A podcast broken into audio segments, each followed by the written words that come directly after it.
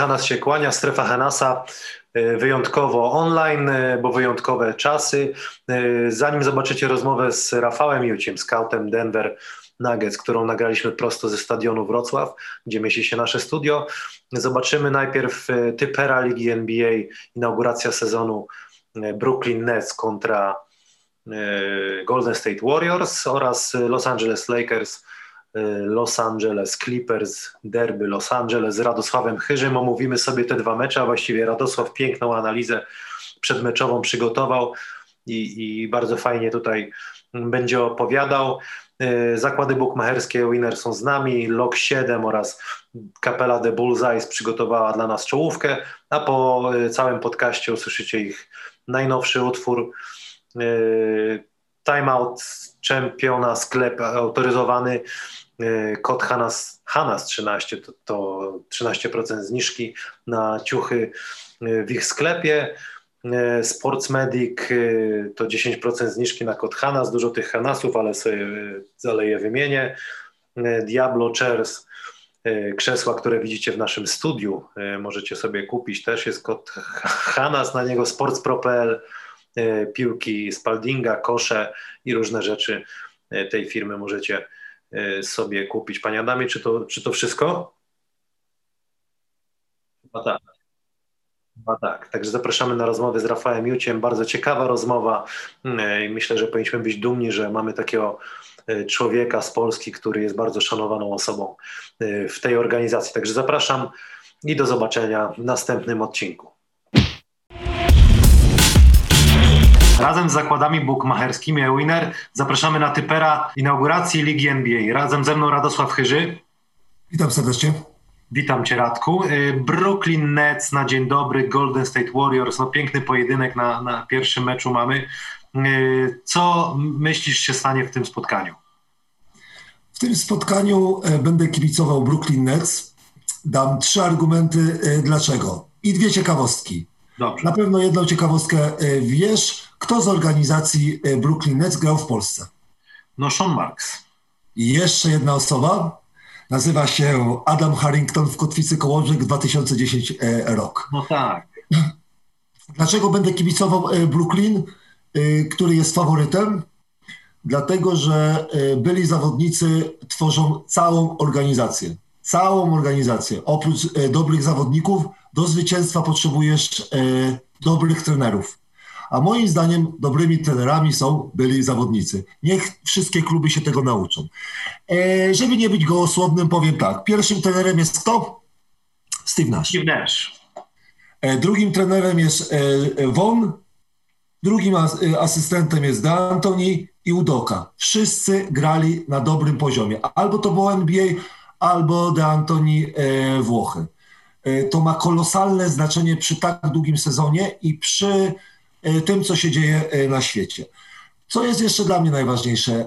Trenerzy od przygotowania, czyli development coach. Development coach jest, tak jak wspomniałem, Adam Harrington, Tiago Splitter i Amare Stodemeyer.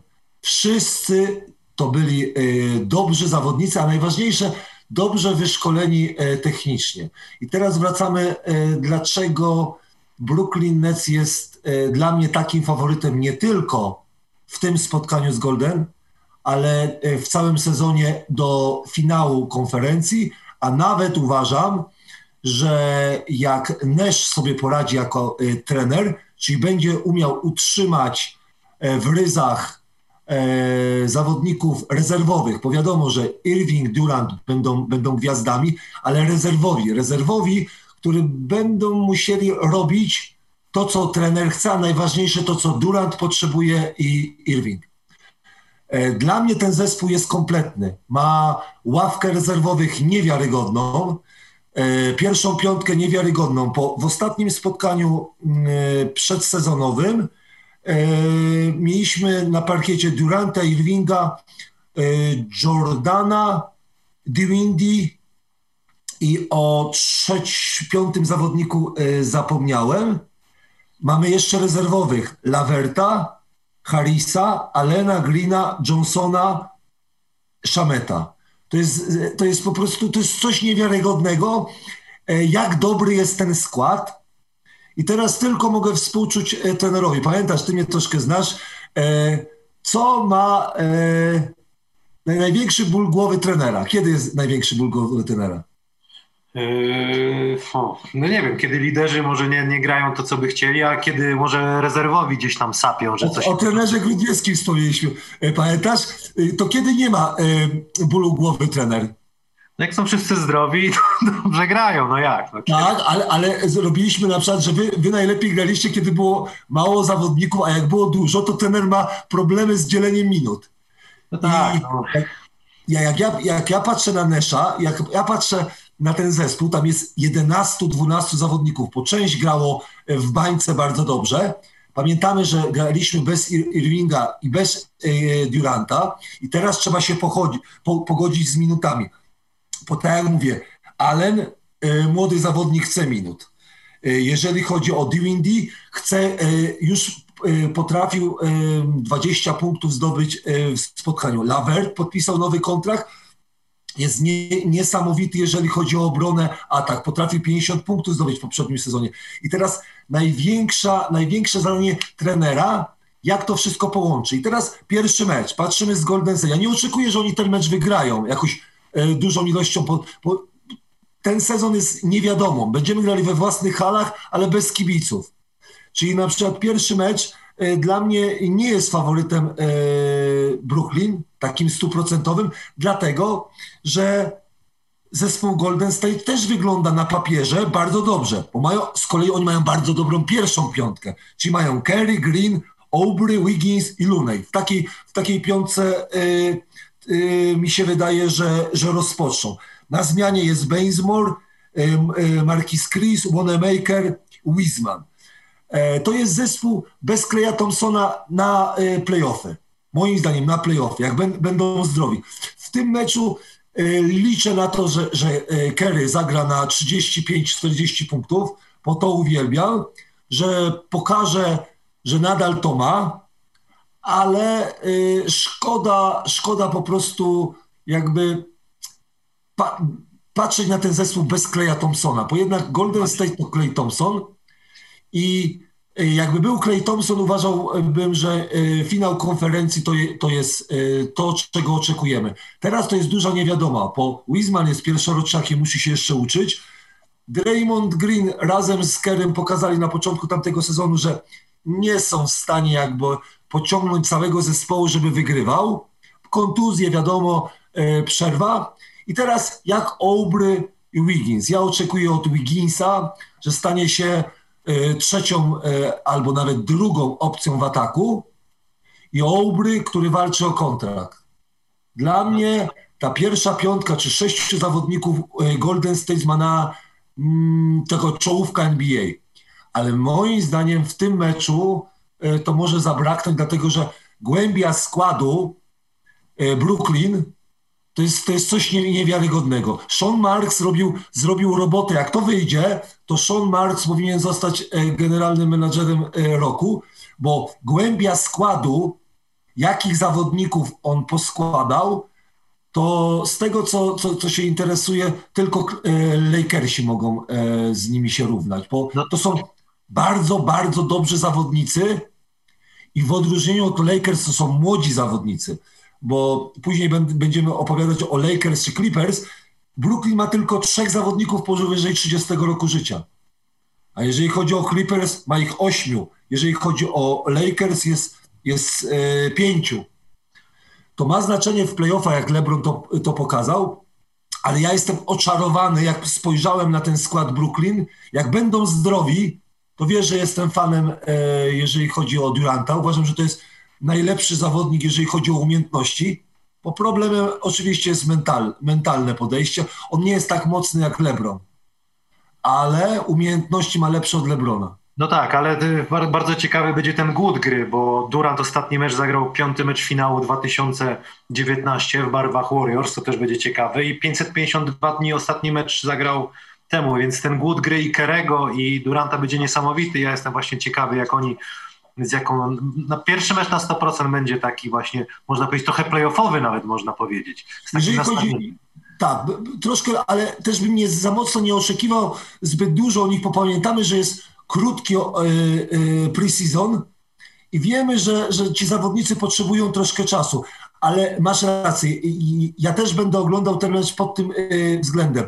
Jak Durant na przykład się rusza, czy on boi się troszkę po Achilles, to jednak ja nie miałem kontuzji Achillesa, ale troszkę cię spowalnia no wygląda jest... dobrze, wyglądał dobrze. Nawet nieźle, miał problemy gdzieś tam przy stawianiu zasłon, gdzieś tam jak się bał trochę. Się troszkę, troszkę boi. Nie? Jeżeli chodzi fajnie o Kerego, super powiedziałeś, jeżeli chodzi o głód. Ja jestem ciekawy, czy ten głód na przykład e, Kerego i Draymonda Greena, bo Draymond Green był zawsze energetyczny i ja oczekuję, że, że, że będą grali e, i w obronie, i w ataku, ale najważniejsze ten głód. Chcę zobaczyć, że oni Y, mówią e, o mistrzostwie, że są kandydatem do finału, ale chcę zobaczyć to na parkiecie. No to co Radku, ja, y, że pierwsze mecze to niespodzianki, to w kategorii niespodzianki bym powiedział, że trzema punktami wygra y, Warriors i to w ostatniej sekundzie, żeby było, wiesz, rywalnie na zwycięstwo. To nie, to dla mnie, dla mnie to jest 15 e, punktów. E, wiem, że w NBA 15 punktów trenerzy stara, starają się nie robić, bo wpuszczają rezerwowych, ale moim zdaniem łatwe zwycięstwo e, Brooklyn, bo tak jak mówię, jak nie pójdzie Durantowi albo Irvingowi i wejdą następni, Joe Harris wejdzie, Laver, Dewindy, nie będzie problemu. Jak Keremu nie pójdzie, to już będziemy musieli rudego gościa Maniona e, wpuszczać, bo, bo jeszcze o tym chciałem powiedzieć, dlaczego też troszkę będę Golden State kibicował, bo wreszcie jest rudy, dobry zawodnik. Rudy, dobry zawodnik, a ludzi mają charakter i naprawdę potrafią rzucać. No dobra, Czyli dla mnie łatwe zwycięstwo, 10 punktów, nawet, nawet nie ma problemu, 10-15, e, e, chociaż ostatnio nie trafiam z tobą, przegrywam, ale 10-15 Brooklyn. No tutaj inauguracja sezonu pan Adam ładnie wklei, ewinner.pl, można się e, logować i bawić. Tutaj faworytem no, jest Brooklyn e, Nets. E, tak, ogromnym faworytem, ale tak mówię, bez kibiców. Zobaczymy, zobaczymy, co to będzie, ale dla mnie tak samo faworyt. Jedziemy ja dalej. Ja też się nie znam, ale gadamy sobie. Tak. Lakersi, Los Angeles Lakers, Los Angeles, Boże, Los Angeles Lakers, LA Clippers, derby, derby Los Angeles. No Radku, Tutaj będzie iskrzeć, sporo, sporo się działo. Co Twoim zdaniem w tym pierwszym meczu się wydarzy? E, to też zależy od LeBrona Jamesa i Antonego Davisa. E, czy będą e, grali na 100%? Bo wiadomo, że zagrali tylko jeden przedsezonowy mecz z Phoenix Suns. Oni, tak, tak, tak. No, ogólnie mają 3-0. Tak, mają jeszcze jeden. Też, też mają jakby bardzo czy głębie składa, głębie, głębia składu Los Angeles Lakers jest niewiarygodna, bo to, co zrobił e, generalny menadżer, to, co zrobili e, władze, to, co zrobiły władze Lakers, to, to jest coś niesamowitego, bo e, dostać Schroedera, podpisać Montreal Harrella, Wesleya Matthewsa i Gazola, to dla mnie ten skład jest y, na pewno taki sam, a może i lepszy y, z poprzedniego sezonu, a w poprzednim sezonie zdobyli mistrzostwo.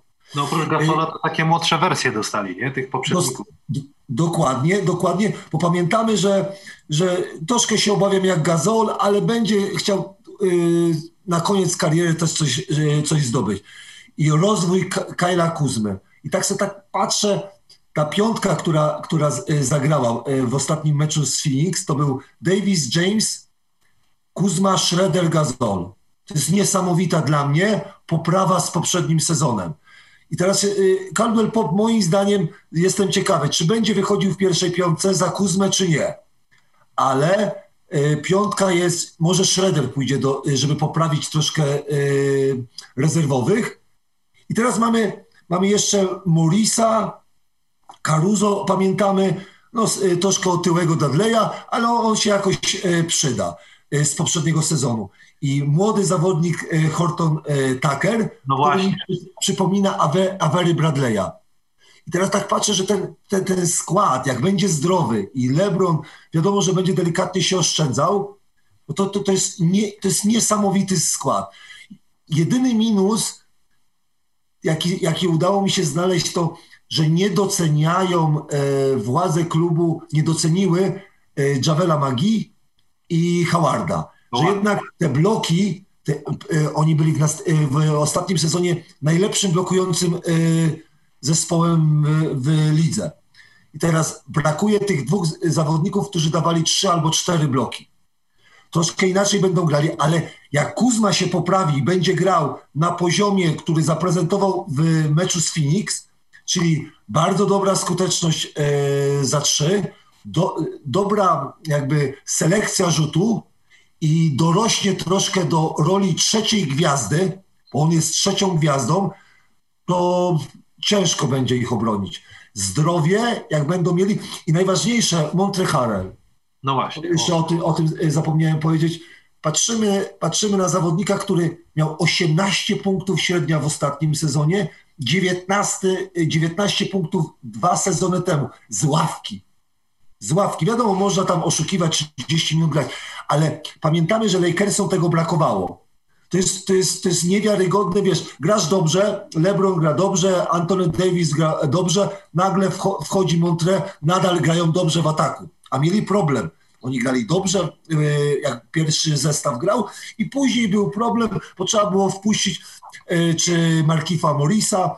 A to myślisz, że oni Harela będą z ławki puszczać?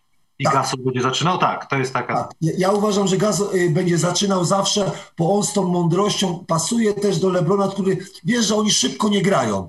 Oni, jak Lebron jest, to Lebron sobie lubi przez całe boisko podać piłkę, ale szybko to biegają skrzydłowi.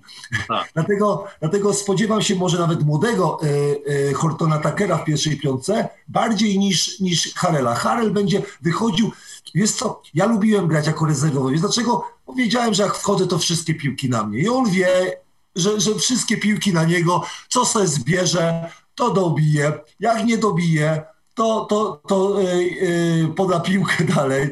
Zazwyczaj jest już bonus, tak, bonus jest to sobie wolne rzuci. To sobie rzuci yy, wolne.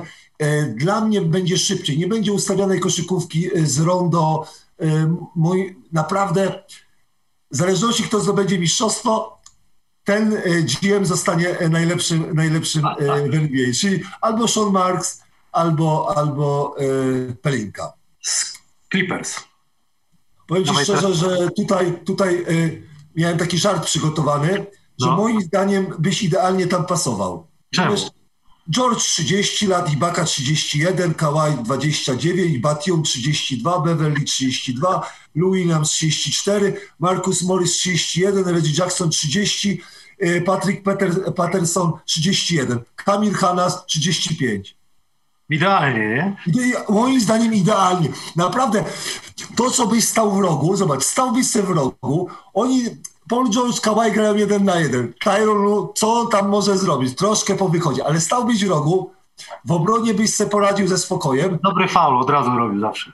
Jest to i, i mia, w, drugim, w drugim zestawie z Lou Williamsem obydwaj byście wymuszali przewinienia. Dla mnie to jest skandal, to co Los Angeles Clippers robi. To jest skandal, naprawdę. Z tym składem, co oni mają, oni się nie poprawili, tylko, tylko pogorszyli. Ale ja bardziej bym powiedział, że może bardziej chodzi o, o chemię w drużynie, bo, bo Batumi, Baka może bardziej scalą ten zespół. Harel, z tego co wiem, Marcin Gorta to powiada, to jest taki chłopak, który cały czas u niego jest akcja, on jest pod prądem, on atakuje kolegów z drużyny, jest złośliwy, to jest taka specyficzna postać i, i Baka może być taką lepszą wersją, może bardziej potrzebną Kałajowi. Nie wiem, mogę się mylić. Tylko wiesz, co ci powiem szczerze, y, energetyczności nie oszukasz. Y, ja powiem szczerze, że Ibaka już nie skacze.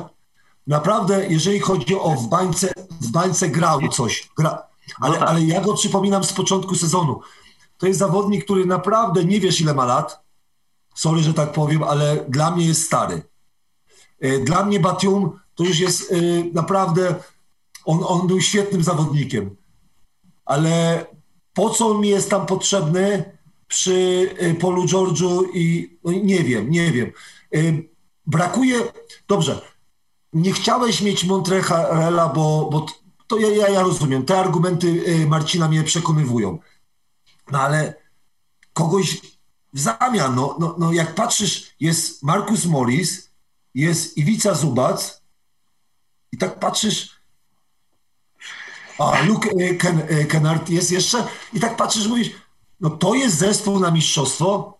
Przecież jakbym na, na miejscu, na miejscu Kałaja bym powiedział, tak popatrzył sobie w moje zapiski, poprosiłby Radosława, mówię, Radosław, przyszli mi zapiski, nie, z małą notą. No tak czyta, czyta i mówi tak, no ja cię kręcę, no ktoś mnie wciska, od razu mój kolega powie, a co on miał tam w Toronto?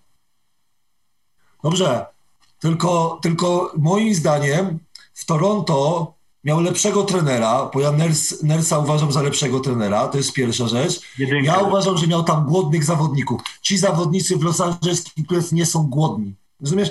Ja, jak patrzymy na Lakers, bo oni zdobyli mistrzostwo i teraz zdobyć mistrzostwo, bronić mistrzostwa, pierwszy raz zdobyć, a bronić to są dwie różne rzeczy. Bo ja nadal potrzebuję, żeby oni byli głodni. To, co rozmawiamy, Brooklyn będą głodni, żeby udowodnić. Jeżeli chodzi o Golden State, będą głodni. LeBron zrobił to, co miał, Anthony Davis zrobił to, co miał, dostał maksa, e, wszystko jest ok. Teraz na Clippers. Clippers powinni być głodni tego, ale postawienie wszystko na Paula George'a i Kawaja e, e, Leonarda, no nie wiem, mi, mi, mi ten skład jakby Wiesz co, mi, mi on pasuje tak, że, że chwilę pograją, kontuzję złapie jeden, kontuzję Dokładnie. złapie drugi, drugi i będą się zastanawiać, no może trade'niemy e, Paula George'a.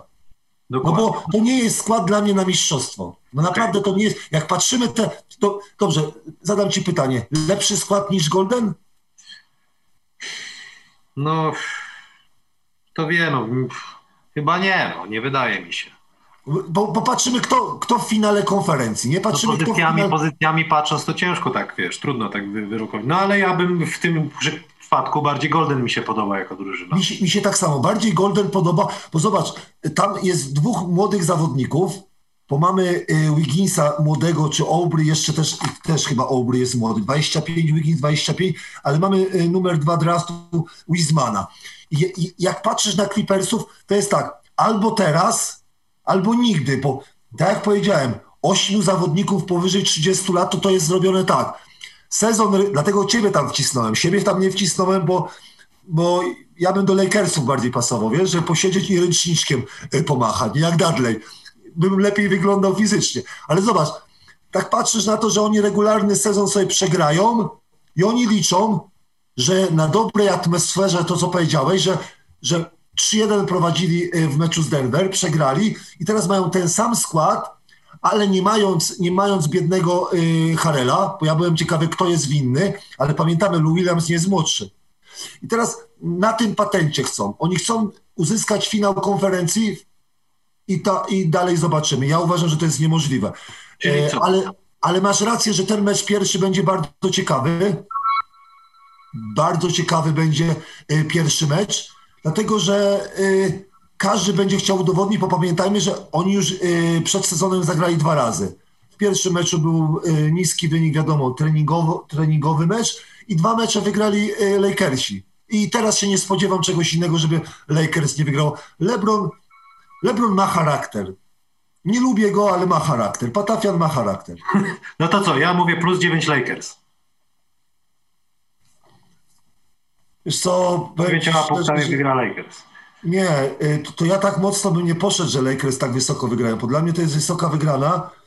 Y, Ja uważam, że y, będzie tak, jak ty powiedziałeś w pierwszym meczu, że ostatnim rzutem mi się wydaje, że Patrick Beverly ostatnia trójeczka albo zatrzyma, Tak. zablokuje kogoś i, i mi się wydaje, że dwoma źle powiedziałem, że zablokuje. Y, Dwoma Lakers. No to dobra. Dziękuję Ci za tą wspaniałą e, analizę, te, te przewidywania przedmeczowe. Pobawiliśmy się. E, Zapraszam w takim razie, dziękuję Ci Radko i zapraszam na odcinek z, e, z, ze scoutem Denver Nuggets, Rafałem Juciem. A moim gościem jest International Scout of Denver Nuggets, Rafael Jutz, a po polsku międzynarodowy scout klubu NBA Denver Nuggets, Rafał Juć. Witam Cię. Cześć, witam serdecznie. Pozwoliłem sobie tak przeczytać, bo tak Rafael byłeś za, za, zapisany tak ładnie. Tak, nikt nie potrafi tego wymówić, dobrze zapisać, ale e, zgadza się przynajmniej pozycja. Cieszę się, że przyjechałeś, no bo prosto z Warszawy. Masz dużo pracy teraz na pewno. Jest tak rzeczywiście? Y, Tak, ta praca na pewno się zmieniła, bo wcześniej to było 150-200 dni y, w ciągu roku w trasie. Y, Teraz praca to przede wszystkim praca przed komputerem. Praca zdalna, tak jak większość z nas dotknęła. No i ta organizacja sprawia, że muszę dużo więcej być na miejscu, muszę być mobilny, muszę być dostępny, więc na pewno inny rodzaj pracy. A nie jest też tak, że e, wydawałoby się, że draft się skończył, to tak, tak trochę mniej tych obowiązków. Tak nie jest. W scoutingu tak naprawdę nigdy nie ma mniej obowiązków, to jest praca e, 247, my już patrzymy na kolejny draft, na draft za 2-3 lata, rozpoczął się nowy sezon. E, W tym roku chyba było najkrótsze wakacje, bo miałem może 2-3 dni wolne po drafcie i jedziemy dalej. E, Moc prezentów od e, firmy Timeout tutaj dla ciebie. Będę miał bardzo. e, prośbę, żebyś otworzył tutaj płytę od naszego Pewnie. e, partnera The Bullseye. Zrobili na nas czołówkę, mam pokazać. Tutaj taka płyta dla, dla gościa. Oraz nowa koszulka. Rafał sobie wybrał z, Tak z jest. logiem strefy Hanasa, bardzo nam miło. Takie koszulki już możecie sobie kupować tutaj na, na firma Praise the Wear. Adam klei, pokieruje, a jak nie, to O kurczę, pokierujemy w przyda linkach. się. Czapeczka? Tak jest, a na zimę Wspaniale, idealna, prawda? wspaniale. Na, naklejki, rozumiesz, Tak zabawa, koszulka. Super. Yy, jedziemy. Oglądałeś jakiś odcinek? Oglądałem kilka, no. Jaki? Yy, oczywiście z Bronkiem, no bo to trzeba wiedzieć, co się dzieje w konkurencji ze scoutem. A jest tak rzeczywiście konkurencja? Nie, Jesteście- śmieję się, przyjaźnimy się, kolegujemy się, nawet teraz gramy razem w kosza w Warszawie. Tak? E, tak samo jak ze wszystkimi scoutami, to tak naprawdę e, w naszej branży spędza się więcej czasu razem niż z rodziną, niż niektórzy spędzają z innymi scoutami więcej niż z żoną, z mężem, z dziećmi, więc jak najbardziej relacje są bardzo przyjacielskie. No mówił Bronek właśnie, że... Mm, ale kurczę, zobacz, dziura, dziura, dziura w głowie, bo za- zaciekawiłeś mnie tym, że dużo skautami, dużo tych skautów jest? No scoutów... No właśnie, bo, e, bo dlatego, bo ja tak Bronek mówił, że jest tylko dwóch. Jeśli chodzi o samą ligę NBA, No. y, scoutów jest naprawdę mało, tak? Bo jest A, tylko mało, okej. 30 na Europę, więc to pokazuje, jak to jest elitarna pozycja, bo większość klubów ma jednego lub dwóch.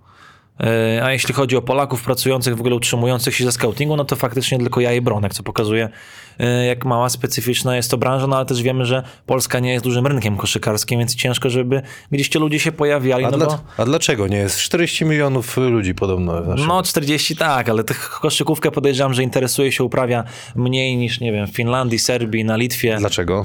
Po, może mi pom- pomożesz, bo mnie to też nurtuje. stra- Od razu No tak. tak, ale sam trochę wyciąg- wypuściłeś mnie. Kurczę, jakbym wiedział, to pewnie To by byłbym nie przyszedł być. albo prezydentem Warszawy, albo i całej Polski, bo to y, problem taki trochę demograficzno-polityczny. Y, no, dużo jest problemów, tak? Dlaczego koszykówka jest w takim miejscu, jakim jest, jej popularyzacja, to, że są inne sporty y, zdecydowanie bardziej popularne, bardziej w telewizji, jest w nich więcej pieniędzy.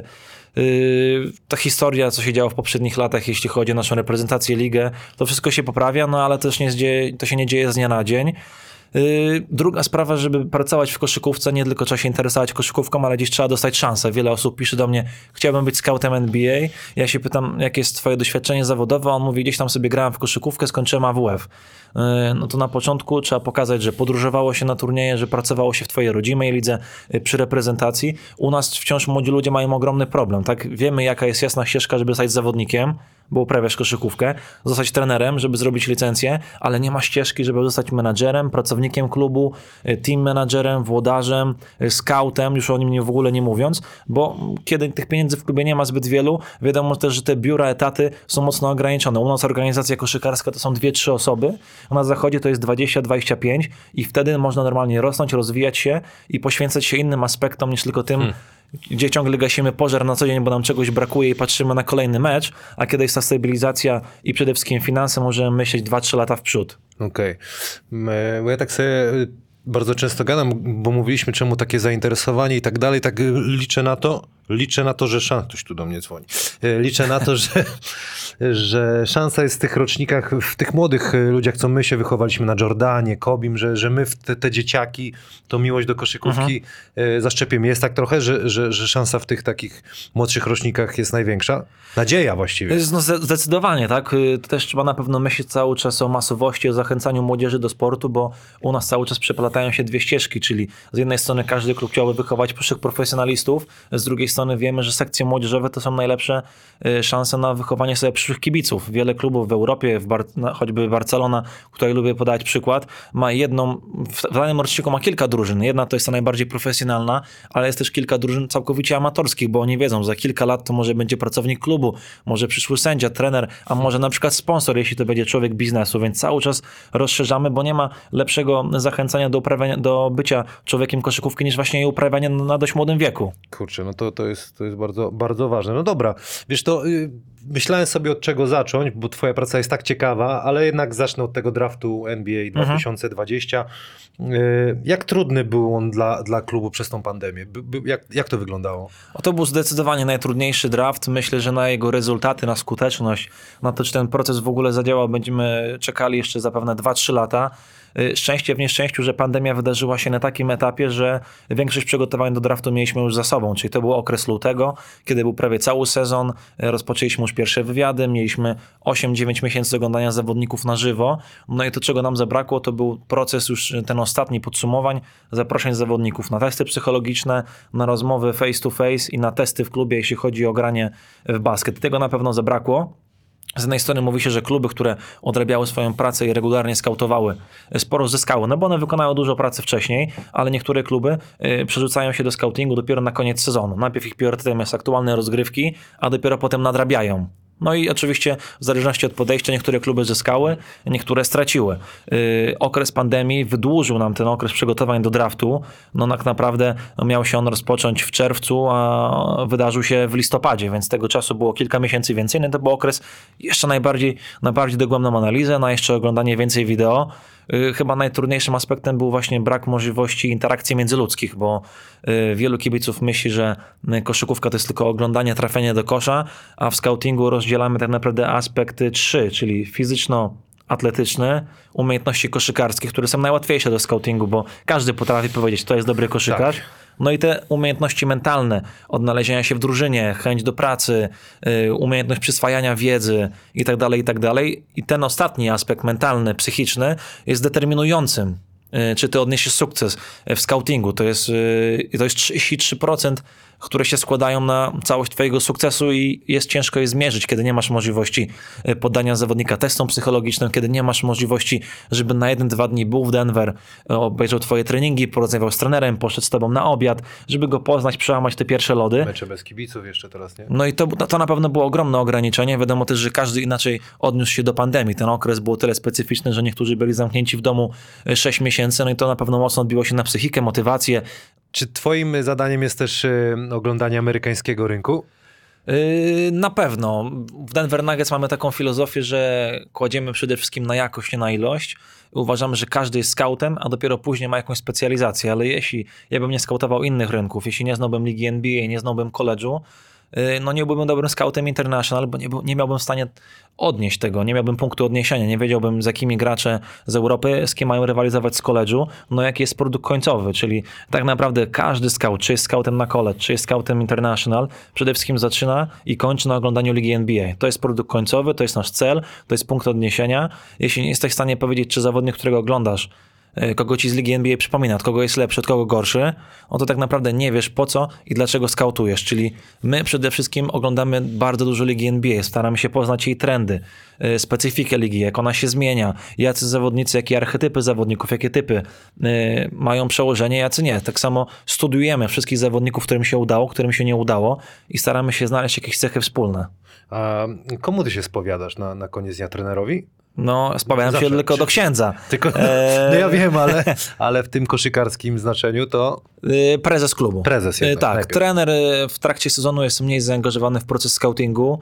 Y, Zajmuje się przede wszystkim, mówimy też, że w Denver Nuggets i w klubie NBA filozofia jest taka, że y, trener ma myśleć, żeby wygrać kolejny mecz, a generalny menedżer, prezes klubu ma myśleć, żeby w kolejnym sezonie tych meczów udało nam się wygrać więcej, co mam na myśli, mam na myśli to, żeby zwiększyć talent, jaki y, posiada trener. Więc u nas w Denver Nuggets trener dołącza do działu scoutingu dopiero na procesie końcowym.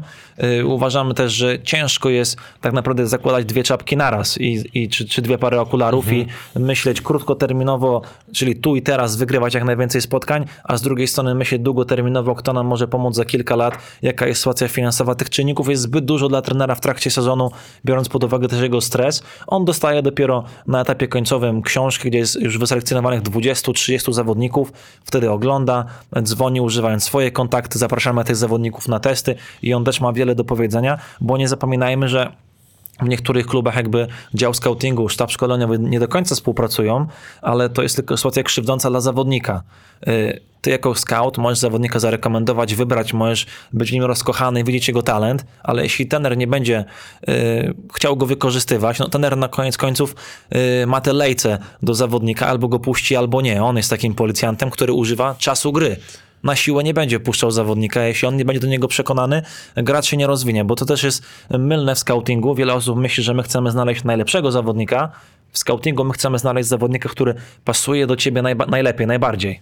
Do, do, do ciebie, czyli Do twojej drużyny. mówimy teraz o Jokiciu, Mareju, czyli do tych ludzi dobieracie y, ekipę, tak?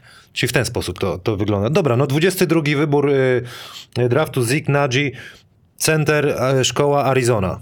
Tak. Powiedz coś więcej o tym chłopaku. To był człowiek, którego chcieliście wybrać? Y, Co mogę tak zdradzić, taką kuchnię małą byliśmy No. rozdarci, bo y, zarówno Zik Nagy i RJ Hampton, którego później wybraliśmy, y, byli w naszym drafcie, w takim tym wewnętrznym mock drafcie dużo wyżej. Y, I do końca y, szefowie, skauci zastanawiali się wybrać tego czy tamtego. Pojawiła się okazja, żeby wybrać dwóch.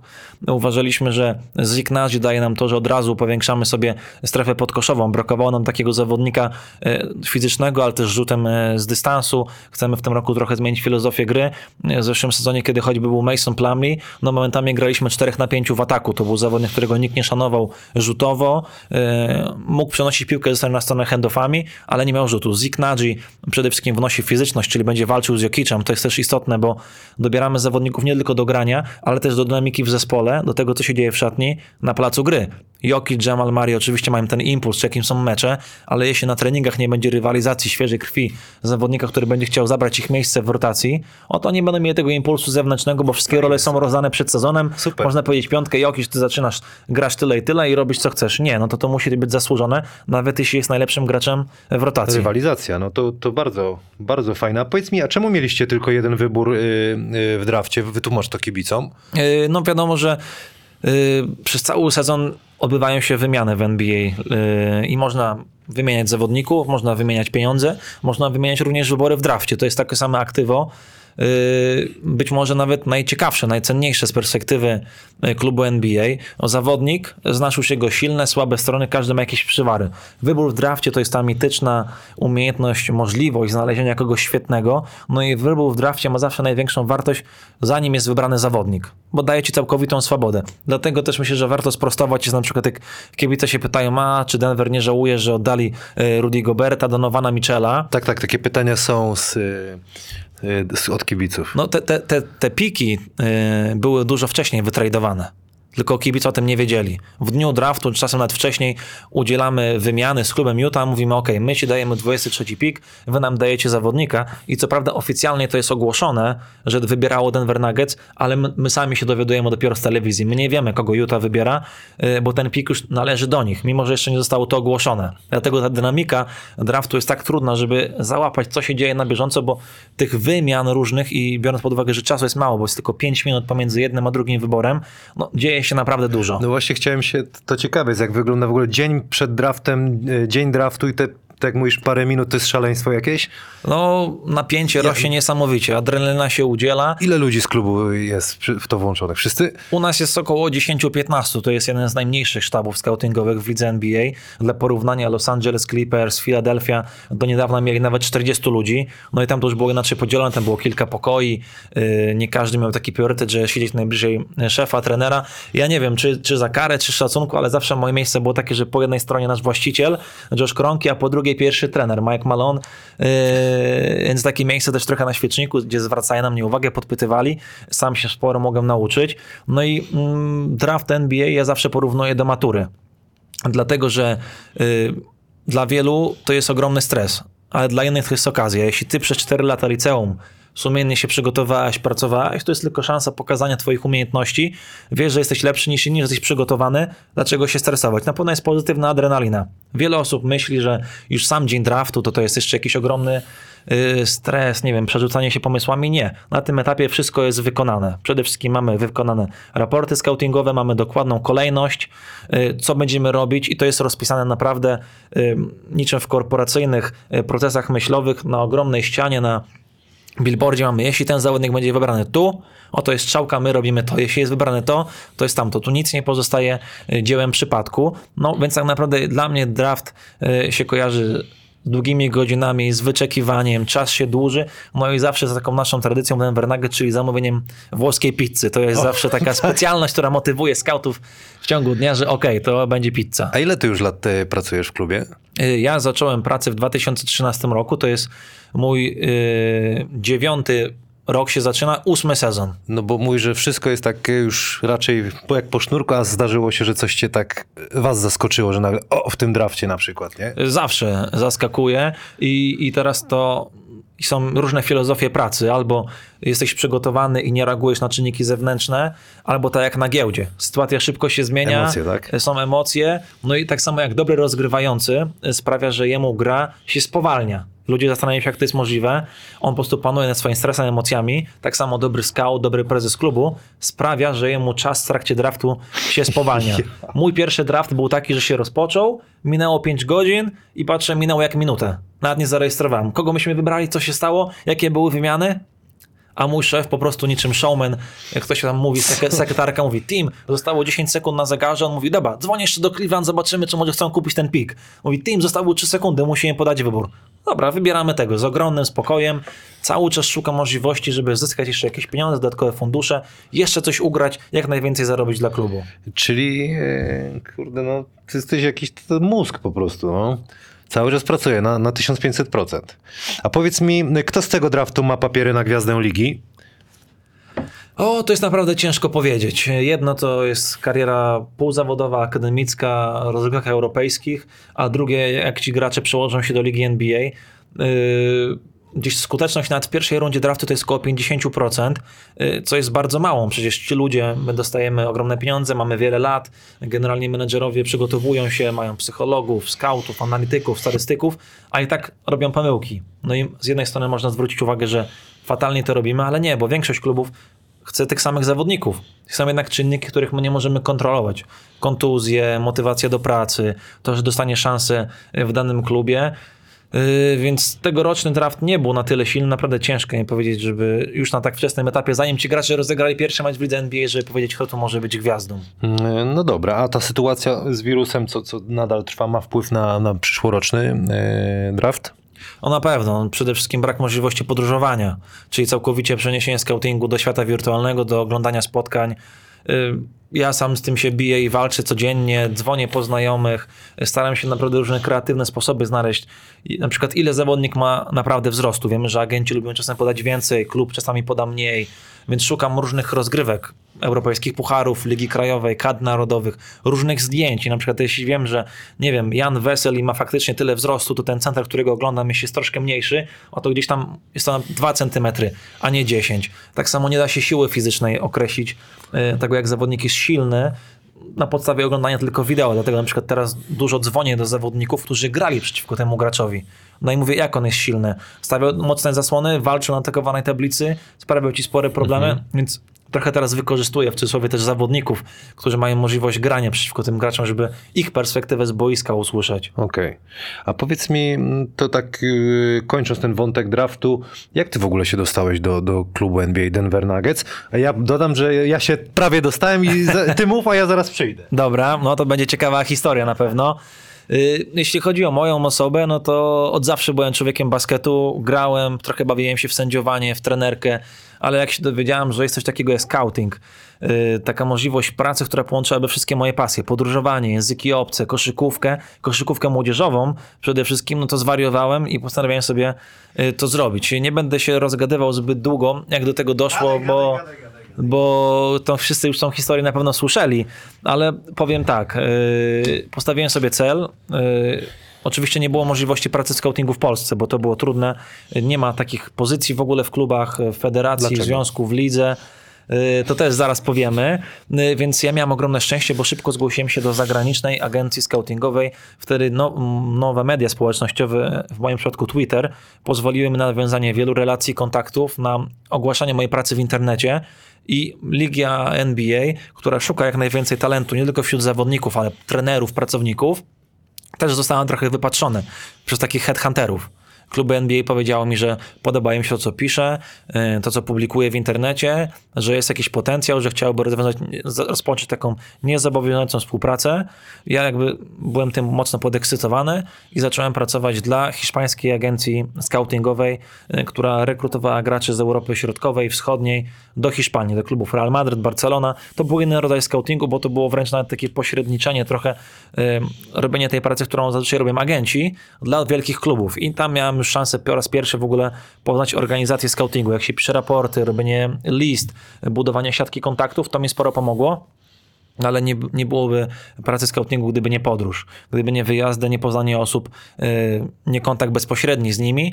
No i tak yy, w 2012 roku dostałem się na taki całkowicie bezpłatny yy, staż z Utah Jazz. I, I to była moja szansa, gdzie wszystkiego się nauczyłem, gdzie zobaczyłem, że ten scouting jest gdzieś na wyciągnięcie ręki. E, Ja tylko pokażę, że ja też się prawie dostałem. Tutaj jest, e, dostałem wizytówkę na Eurocampie w 2003 roku w Treviso. Jarin Akana. Tak Wysłałem jest. ci to wczoraj i powiedziałeś, że on już tam nie pracuje w Denver. Nie Nuggets. chciałem żartem powiedzieć, że nie pracuję, dlatego że chciał ciebie zeskautować tak, i no tak. zarekrutować, a aż się cisnęło na usta, prawda? Słuchaj, ja się śmieję, ale tam y, dla mnie to było przeżycie, bo jeszcze w ostatnim y, strzale pojechałem i tam y, Greg Popowicz, Don Nelson, y, syn Dona Nelsona Jr. był, cała śmietana, y, Rono, y, Boże, Roko, Ukić, Mhm. bracia Lorbekowie, no tam naprawdę sporo, sporo tych talentów było. Ty coś kojarzysz o tych Eurocampach? One się odbywają jeszcze dzisiaj? Te, O, te pandemii to nie, ale... Już nie odbywają się. Niestety jeszcze przed pandemią upadł Eurocamp e, ze względu na problemy, jakie miał Adidas. W koszykówce młodzieżowej tam był spory skandal związany z płaceniem zawodnikom nielegalnie itd., itd. No i Adidas musiał zająć się swoimi problemami. E, Trochę odpuścił temat koszykówki młodzieżowej. Upadła też ta idea Treviso, gdzie jest świetne centrum szkoleniowe. To była przede wszystkim wizytówka, silna strona.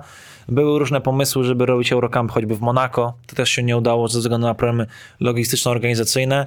Y, Ja sam, no, najwięcej chyba zyskałem w swojej karierze scoutingowej właśnie y, w Treviso, Chciałem na Eurocampie. zapytać, czy to było super dla, dla, dla takich ludzi jak ty? No mieliśmy w jednej Wszyscy- hali, bez kibiców, wiedziałeś, kto tam przyjeżdża. Ja, tak jak skautuje się zawodników, to ja skautowałem sobie wszystkich skautów, generalnych menadżerów klubu, wiedziałem do kogo podbijać, o co pytać, jak rozmawiać, no i prędzej czy później, nawet jeśli oni nie chcieli, po kilku godzinach oglądania, po tej dobrej włoskiej pizzy, albo się robili senni, albo znudzeni, no i wtedy to była moja szansa, żeby tam na 5-10 minut im ponawijać trochę makaron do ucha, yy, czegoś się nauczyć, wyciągnąć od, od nich jakieś informacje, dostać choćby tą wizytówkę, żeby mieć ten kontakt. Yy, Chciałbym się zapytać ciebie o, o Denver Nuggets, o, o tej organizacji, filozofia tego klubu, jak to, jak to wygląda? Więc wszystko zmieniło się, kiedy klub objął Tim Connelly. To jest mój szef, dziś to już jest prezes klubu. Wtedy to był generalny menedżer, osoba, która też mnie zatrudniła. Yy, Przede wszystkim Denver miał ogromne problemy, żeby przyciągnąć wielkie gwiazdy w wolnej agenturze. Wiemy, że to miasto nie jest na tyle atrakcyjne w porównaniu do takich rynków jak Chicago, Los Angeles, Nowy Jork. Stwierdziliśmy, że kluczem jest przede wszystkim to, żebyśmy mieli zawodników, którzy chcą być w Denver. Yy, Żeby to poczynić, chcemy mieć zawodników, którzy są albo przez nas wychowani, albo utożsamiają się z wartościami, jakie ma ten klub. Też samo zatrudnienie Majka Malona, szkoleniowca, który jest przede wszystkim nauczycielem, e, sprawia, że my targetujemy młodych zawodników. E, Bardzo dobrze w naszej filozofii odnajdują się gracze europejscy, bo chcemy grać zespołowo, chcemy grać ofensywnie. No, usposobieniem tego jest na pewno Nikola Jokic i wybranie jego mocno przyspieszyło nam proces rozwoju tego klubu, ale my mamy filozofię właśnie ze względu na to, że Denver jako miasto jest położone też bardzo wysoko, dużo wyższe, rzadsze ciśnienie, yy, no i to sprawia, że po prostu fizycznie są dobre warunki do biegania. Przyjezdni. Ja sam nie, nie zapomnę jeden z moich pierwszych treningów w Denver, wybrałem się na halę, mówię super, siłownia, pobiegałem chyba z 5 minut i myślałem, że po prostu zwymiotuję, ale to jest normalna sprawa u nas pod koszami do koszykówki są zwykłe kosze, no bo czasem zawodnikom się zdarza, że ich tam gdzieś przycina, nie mogą łapać Naprawdę? tchu i naprawdę nawet gdzieś tam wymiotują, więc to, y, to rzadsze powietrze.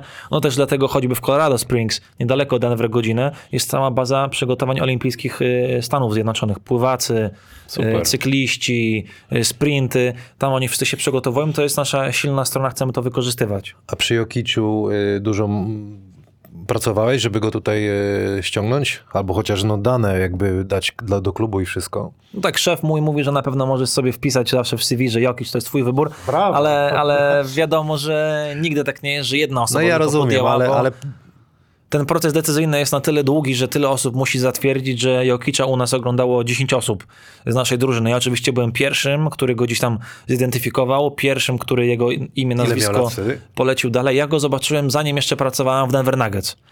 Yy, bo ja go zobaczyłem w 2012 roku, niedaleko, bo w Pradze czeskiej, yy, na Mistrzostwach Świata do lat 19. Tam jeszcze był młodym, yy, rozwojowym zawodnikiem, ja już go wtedy znalazłem i z takiej mojej aplikacji, którą przyrządzałem do klubu Denver Nuggets, on był jednym z zawodników z Europy, który faktycznie był ciekawym graczem. Ja wtedy miałem yy, 21 lat, byłem najmłodszym pracownikiem Ligi NBA w ogóle w historii. Budowałem swoją markę, budowałem zaufanie, więc wiadomo, że moja siła przebicia nie była no, tak ogromna, aczkolwiek trzeba powiedzieć, że w jednym drafcie wybraliśmy i Yusufa Nurkicza i Nikola Jokicza. I wiele osób pyta mnie się, czy ty już wiedziałeś, że Jokic byłby tak świetny, że był takim graczem z takim potencjałem. Jakbym wiedział, to pewnie byśmy Jokicza wybrali pierwszego, nie Nurkicza. Więc to pokazuje, że jednak wtedy te priorytety, nasza wiedza była trochę inna i tą karierę, jaką osiągnął Jokic, to przede wszystkim zawdzięcza samemu sobie, swojej pracowitości, świetnym cechom, otoczeniu, jakie ma i o tym jeszcze na pewno będziemy rozmawiać, ale faktycznie w przypadku każdego zawodnika z Europy, no on jest z mojej rekomendacji, bo ja jestem tak kolokwialnie mówiąc oczami, uszami Denver Nuggets na Europę. to Nie ja- mam takiej decyzyjności, że ja mówię ten, y, naszemu y, prezesowi, wybierz tego zawodnika i wybierz, ale to, co ja mogę robić, to tak y, pośrednio troszkę budować jego wizerunek. Jeśli mi się gracz nie spodoba, w raporcie napiszę, że go odpuszczamy, Ma to no to wpływ jakiś. osoby go przeczytają i to już te pierwsze wrażenie jest niesamowite, bo pierwsze wrażenie możesz zrobić tylko raz. To Jokic taki jest twój bratem, można powiedzieć. Jakbyś chciał, to byśmy zadzwonili do niego. No tak. Ale nie będziemy dzwonić, bo może śpi albo jest, już trenują, tak chłopaki? Tak jest, już Denver 8 godzin różnicy, więc on na pewno śpi. Mam nadzieję, że śpi, bo czwarta w nocy. Ale po serbsku gadasz trochę pričasz? Malo, A, malo, malo. Kakos i bratem Weseli. Y, Na, mamy, u nas jest oprócz tego, że jest Nikola Jokic, to jakoś tak On sobie musi być upodobałem. śmieszny, wiem, pogadał z nim. O, jedna z pierwszych rzeczy, jaką mnie akurat nie Jokic, ale u nas też jest, y, bo w ogóle jest dyrektor rozwoju indywidualnego, czyli ten, który pracuje indywidualnie z zawodnikami, też jest Serb, Ogi Stojakowicz. No i to jest ogromna nasza wizytówka, świetny ekspert, no i to, że ten polski, serbski jest y, w miarę podobny, no to szybko się nauczyłem, bo chciał mnie tam wrzucić na minę i mówi tak, jak pojedziesz do Serbii, to powiedz tak, jedno piwo, dwa piwa, trzy piwa, katastrofa. A ja mówię, Ogi, spokojnie, bo to wszystko rozumiem. Ja. E, A o tym Jokiczu jeszcze coś tam powiedziałeś, że, że wszystko jest jakby pod niego, te jego cechy. Jaki to jest taki chł- chłopak prywatnie? Yy, To jest gość, który z każdym znajdzie wspólny język. Yy, Nasza chyba najsilniejsza strona to, że to przede wszystkim to jest normalny chłopak. Nie za bardzo lubi media, nie lubi poklasku. Po prostu chce grać w koszykówkę. Yy, Trzeba to uszanować. To jest też człowiek, który nie podchodzi do tego jako do biznesu, tylko to jest ciągle jego pasja. Czyli on musi mieć z tego frajdę przede wszystkim. Jeśli jest znudzony, nie wiem, lekko pobijany, coś się dzieje prywatnie, od razu po nim to widać. Yy, To, że jest po prostu w cudzysłowie normalny, że nie jest taką gwiazdką, która ma jakieś swoje życzenia, bo to jest niesamowicie istotne, jeśli trener w szatni, w drużynie, a ty doskonale o tym wiesz jako zawodnik, musi mieć podwójne standardy. Dla wszystkich mówi zbiórka 8.5, a gwiazda przychodzi 8.15, my na niego czekamy w autobusie, wszyscy są źli, trener traci szacunek, każdy jest niezadowolony, bo nie szanuje się jego pracy.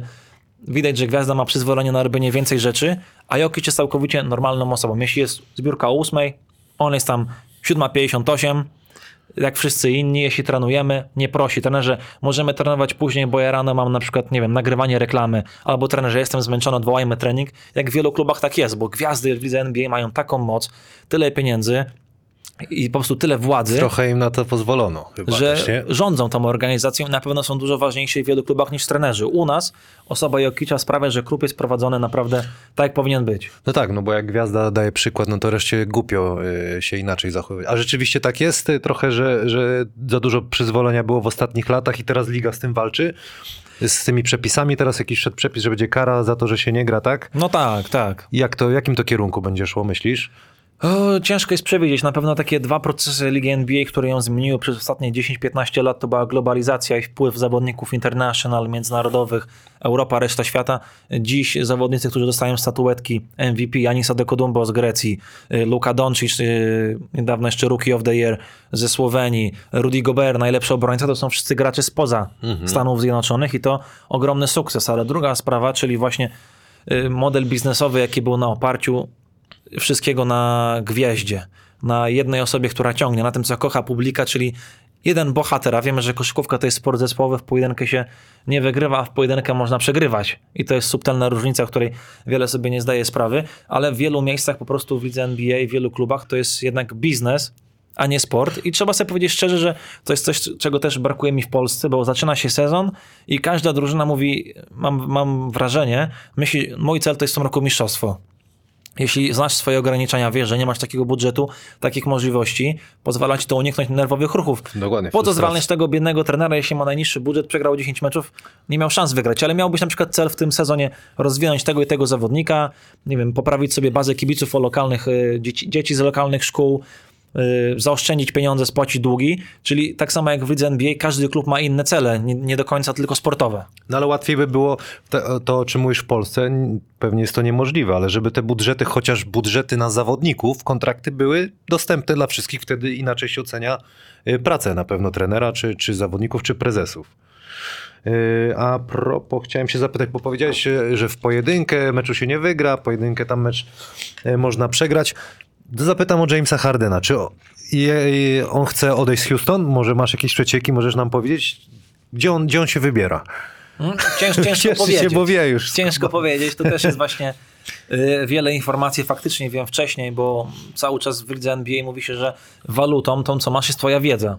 Im, Im więcej wiesz, tym jesteś bogatszy. Nie wiem, to nie powiem. w cudzysłowie i to jest zawsze taki y, odwieczny problem, bo koledzy, którzy wszyscy moi, się, moi przyjaciele są kibicami koszykówki, to o czym my rozmawiamy, to jest przede wszystkim basket, no i często się gryzę w język, bo pewnych rzeczy nie mogę wcześniej powiedzieć, ale bardzo bym chciał. Uśmiechnął się, czyli gdzieś pójdzie pewnie. No ja, ja tak myślę, może do Sixers by poszedł albo co? Kto wie, czy pomidor. Nieważne. Y, No to dobra, powiedzieliśmy, że to jest młoda ekipa, filozofia jest taka, e, o jakiej wspomniałeś, y, bez gwiazd. Y, Jokic, Murray, Porter Jr. mają po 25 lat albo mniej. Jak, y, jaki jest plan na? Te, jakby na, jest ten trzon plus ta drużyna, jak ona ma wyglądać w tym sezonie? O właśnie dobrze zwróciłeś uwagę, bo my jesteśmy niesamowicie młodą drużyną. Y, Cały czas rośniemy. Y, Takie nasze wewnętrzne hasło to jest to, że nie przeskakujemy żadnych etapów.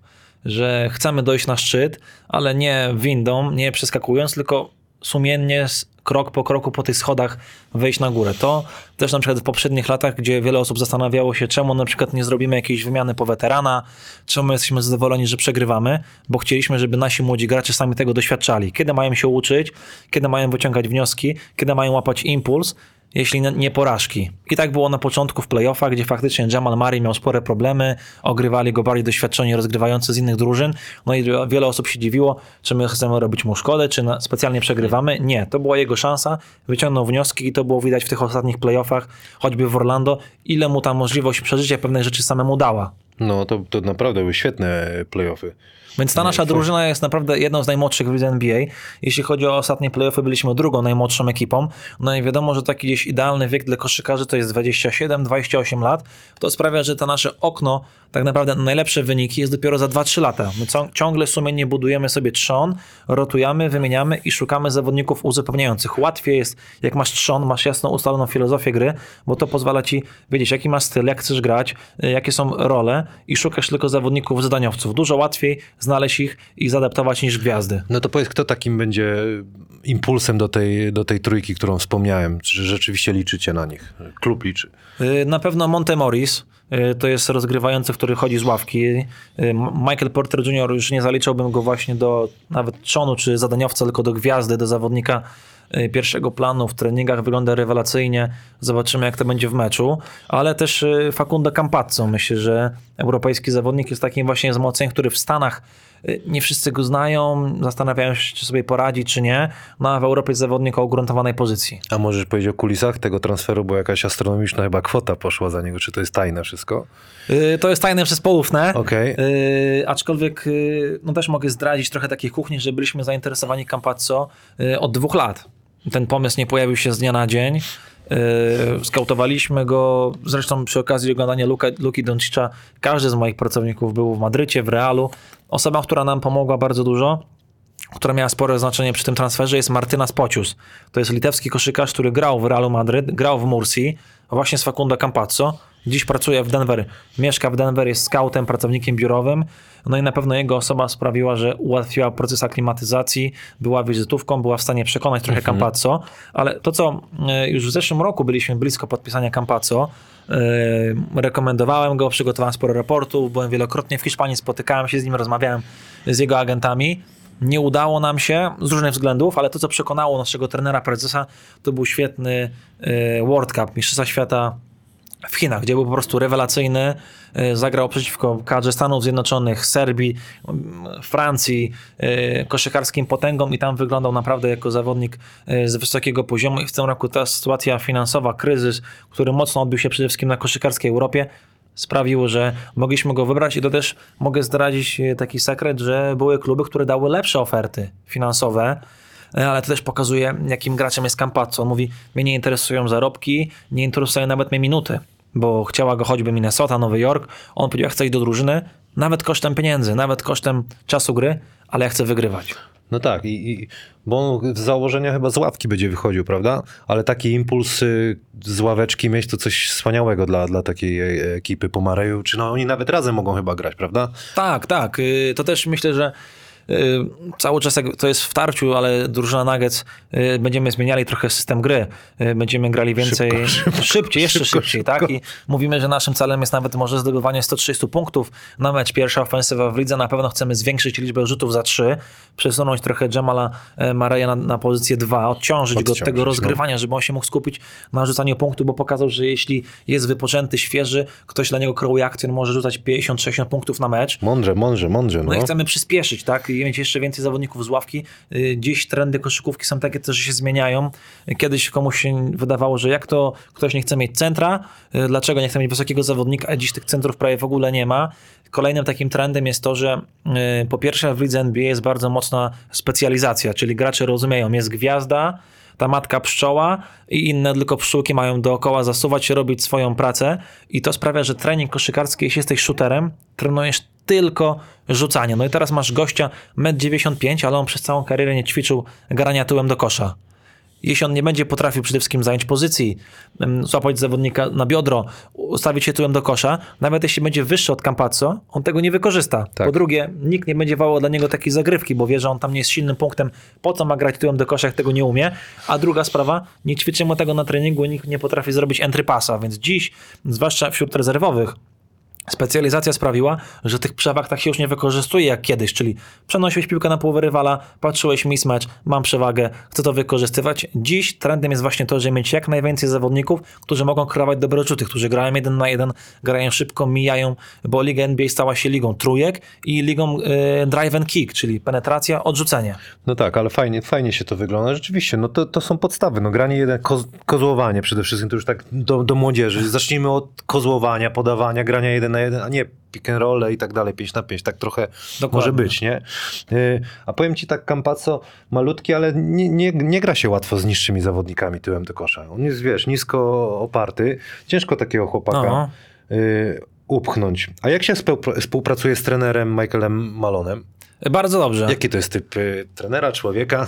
Bardzo dobrze. Zna kilka słów po polsku, a to A czemu? po 22 dopiero mógłbym powiedzieć. Y, Zna też y, Marcina Gortata, bo tener, y, tata trenera Malona też jest trenerem w lidze NBA i pracował choćby z Marcinem, dobrze go wspomina. Też te polskie akcenty gdzieś się przeplatają, no bo po roku pracy udało mi się na przykład zaprosić Mateusza Ponitkę na ligę letnią i No grał w właśnie. Denver Nuggets, to jedna sprawa. A druga, że udało mi się zaprosić, ten Mike Malone kiedyś odwiedził kadrę Polski w Hamburgu na turnieju przedsezonowym yy, i oglądał naszych reprezentantów, spotkał się z trenerem Mike'em Taylorem, Taylorem. był z nami w hotelu, kręcił się wokół tej reprezentacji, podglądał. Yy, No i trener Mike Malone jest yy, bardzo dobrym trenerem do pracy, przede wszystkim dlatego, że on rozumie scouting. Nie tylko patrzy na zawodnika i myśli krótkoterminowo, jak on mi pomoże wygrać mecz, chociaż zawsze mnie pyta, dlaczego mam wpuścić tego zawodnika na boisko, co on może mi dać konkretnie. Chcę od ciebie mieć jedną umiejętność, jedną rzecz, ale on też myśli długoterminowo. Rozumie, że ta chemia w drużynie jest istotna, ale też świeża krew, którą trzeba wprowadzać. No i myśli do przodu, 2-3 lata w przód i jest bardzo mocno zaangażowany w proces scoutingu. Czasami się na przykład budzę yy, rano i patrzę mail od trenera Malona, oglądał ligę nie, ogląda Euroligę i pyta się, mógłbyś mi tam wyciąć jakiś aut Żalgirisu, bo mi się spodobało. To jest po prostu człowiek koszykówki i jest też usposobieniem takiego motto, które mamy w Denver w sali konferencyjnej, on, on e, z angielskiego na polski tłumacząc mówi, nieważne czy zawodnik jest z Kansas, czy z Kaunas, czyli z Kowna, to musi być, to jest zawodnik koszykówki. My nie patrzymy skąd on pochodzi. Ale masz fajną pracę. Tak jakbyś w menadżerka takiego grał na kompie, tylko że naprawdę, jeszcze ci za to, jeszcze ci za to y, płacą. Powiedziałeś o Mateuszu y, Ponitce. No kurczę, muszę cię zapytać, bo to chłopak pokazał w meczu z, z, reprezentacją Stanów Zjednoczonych na Mistrzostwach Świata w Chinach, no, że poradziłby sobie w tej lidze. Czy ty myślisz, a może wiesz, on chce tam jeszcze pójść? Bo ja jeszcze nigdy z nim nie rozmawiałem. Czy on chce tam pójść, myśli o tym? Czy ma szansę, czy może nie ma szans? O, to już na pewno bardziej pytanie do Mateusza, yy, do jego agenta. Yy, To nie jest sekret, że Denver Nuggets byliśmy zainteresowani Mateuszem. Yy, Była taka sytuacja nawet wykupienia jego w trakcie sezonu, podpisania na kontrakt taki, W Stelmecie grał. jak grał w Stelmecie. Kontrakt niegwarantowany. Wtedy akurat ta ekipa, gdzie był Saszo Filipowski, świetnie grała w Pucharze Europy. No i klub no, myślał o sobie, o swoim wyniku. Nikogo nie można mieć pretensji. Mateusz później pojawił się na testach. Wypadł też bardzo dobrze, ale wiemy, że Liga NBA jest taką ligą, że jeśli przychodzisz z Europy, nie masz reputacji, trzeba na wszystko zapracować. I często te w, w Europie kontrakty, zwłaszcza na początku, są dużo wyższe. Druga sprawa, że i ty doskonale o tym wiesz, kariera zawodnika jest tak krótka, że wielu zawodników myśli sobie, ok, będę mieszkał w Stanach, latał czarterami, ale będę siedział na ławce 3 lata. Trzeba mieć też z tego frajdę i uważam, że był taki moment w karierze, że Adam Waczyński też miał spore szanse, bo było zainteresowanie z ligi NBA. Mateusz Ponitka miał i wydaje mi się, że ciągle ma szansę, ale uważam, że oni też świadomie podejmują takie decyzje, bo to są Pewne wolą pieniądze i granie w Europie. to też są liderzy z krwi i kości. Oni chcą być y, ważną częścią drużyny, y, grać. No ale spełnić marzenie na rok. Zawsze wróci do tej, wiesz. To, to jest, czyli w przypadku Mateusza Ponitki jest to realne cały czas. Cały czas uważam, że tak. Zdecydowanie jest to zawodnik. Tylko też trzeba sobie zdać sprawę, że y, w lidze NBA jest 450 graczy. To nie są do końca najlepsi gracze na świecie. To są też gracze, którzy znaleźli się w odpowiednim miejscu, w odpowiednim czasie. Mm, Zaakceptowali jakieś warunki, których nikt, może ktoś inny nie chciał. Walczyli o swoją szansę, bo czasem też trzeba czekać. Niektórzy gracze są bez kontraktu półtora roku. Są kontuzje w drużynie, braki kadrowe, wymiany, wchodzi Kurde, i walczy. Dobrze, że jesteś w tej NBA, bo to jeszcze trzymasz tutaj rękę na pulsie, może jeszcze wyciągnie. Wiesz, do, dla, dla Polski, dla, dla polskiej koszykówki to by był świetny impuls, żeby jakiś Polak poszedł. Na ten No Mateusz, pewno. poświęć się chociaż na rok, żeby, żeby ta popularność yy, wzrosła. A Waczyński skąd miał propozycję? O, wiem, że Washington Wizards swego czasu był. Waca w Wizards, jakby z Wałbrzycha do Wizards pojechał, to Mistrzostwo Świata. O, Marcin Gorta tam na pewno robił sporą robotę. Wiem, że reklamował go. Było nawet moment zaproszenia, był taki pomysł zaproszenia Adama na, na testy, na, na trening, ale to już jakby trzeba pytać Adama i Marcina. No, no tak, ale widzisz, to, to sam Obronek powiedział, o, dlaczego Serbom jest łatwiej w ogóle i, i w twojej pracy za nich, bo ich jest tam dużo, a u nas nie ma, mało jest, wiesz, no jakby było więcej osób, to wszyscy by na tym skorzystali, nie? O, na pewno. Ja uważam, że no, my ciągle walimy gdzieś tam w ten szklany sufit, jaki jest na, na Polakach, jeśli chodzi o zawodników, trenerów, głową w pojedynkę. A wiadomo, że łatwiej coś przebić razem. Ja uważam, że przede wszystkim zawód trenera, ale też skauta jest trochę takim zawodem e, czeladniczym, czyli ty masz swojego mistrza, idziesz do niego na praktykę, do jego zakładu, kolokwialnie mówiąc, i się od niego uczysz. Yy, I później tak trafiasz do wielkich klubów, czy jako zawodnik, czy jako trener, bo w koszykówce wielu właśnie kibiców, dziennikarzy może nie do końca jakby czuje szatnie i, i myśli sobie, że tylko na papierze bierzesz najlepszego strzelca, najlepszego stawiającego pick and roll i to musi zadziałać. Nie.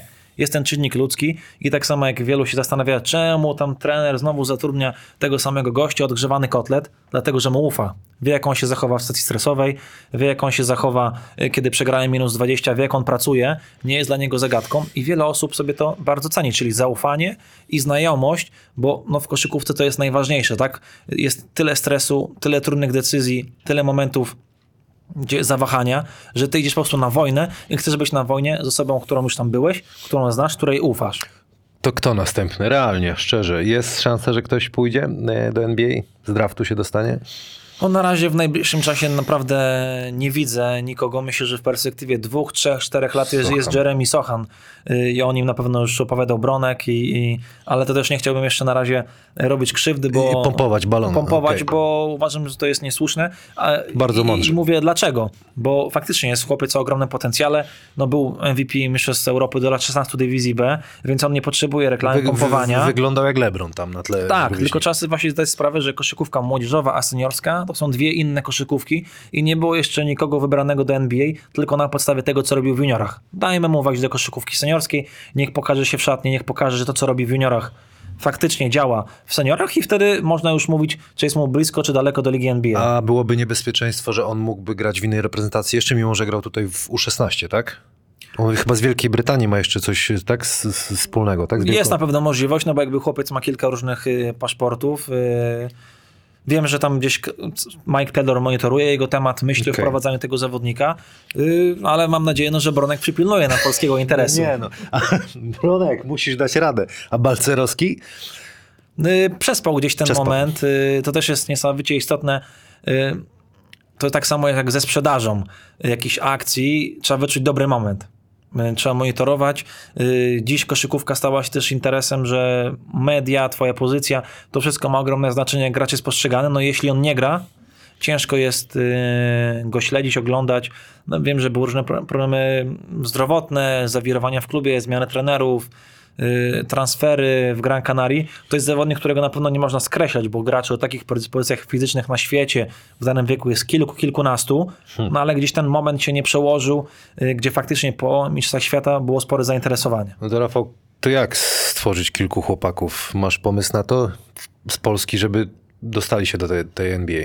No dziś jak popatrzymy, yy, tak jakby jak się stworzył produkt w tył, oto najlepsi Polacy zazwyczaj rozwijali się poza granicami Polski. To jest dość smutne, Szkolenie. yy, że nie mieli takiej możliwości yy, jakby zapewnionej w naszym kraju, bo uważam, że każdy gracz powinien mieć ten komfort, że nie musi wyjeżdżać za granicę, nie musi przede wszystkim opuszczać rodziny najbliższych, zmierzyć się z tym ogromnym szokiem kulturowym, językowym, edukacyjnym, no bo też wiemy, że ta Później nie zawsze kariera wychodzi, jest masa chłopaków, którym się nie udało.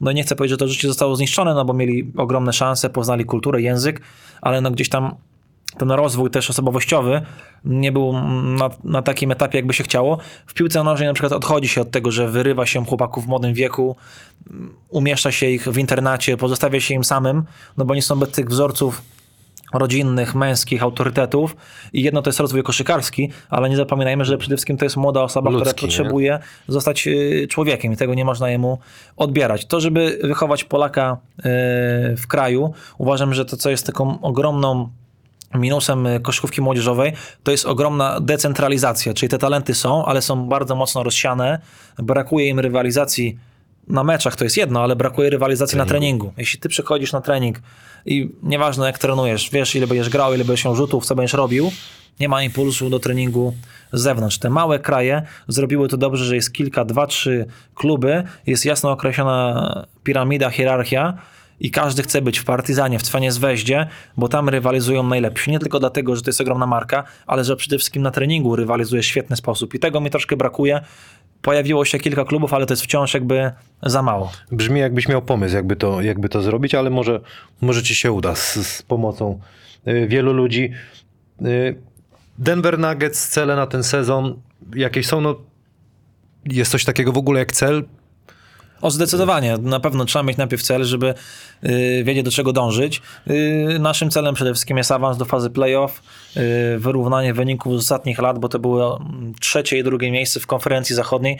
Ta konferencja jest niesamowicie trudna, dużo jest rywalizacji. My w tym roku mieliśmy aż siedmiu nowych zawodników i nigdy nie masz pewności, jak to zapracuje na parkiecie, jak oni się ułożą w szatni, jaka będzie atmosfera, chemia w zespole, ale na pewno y, awans do, konferen- do finałów konferencji zachodniej będzie trudny do powtórzenia, ale gdzieś na pewno minimum ta druga runda to było coś, co by nas satysfakcjonowało. Y, Przejdę do tej naszej polskiej koszykówki. Pracowałeś przy kadrze Polski. Czy, czy nadal pra, e, pracujesz? Nie, już niestety Pracowałeś. nie pracuję. No. W jakim charakterze? Co, co, co było twoim zadaniem?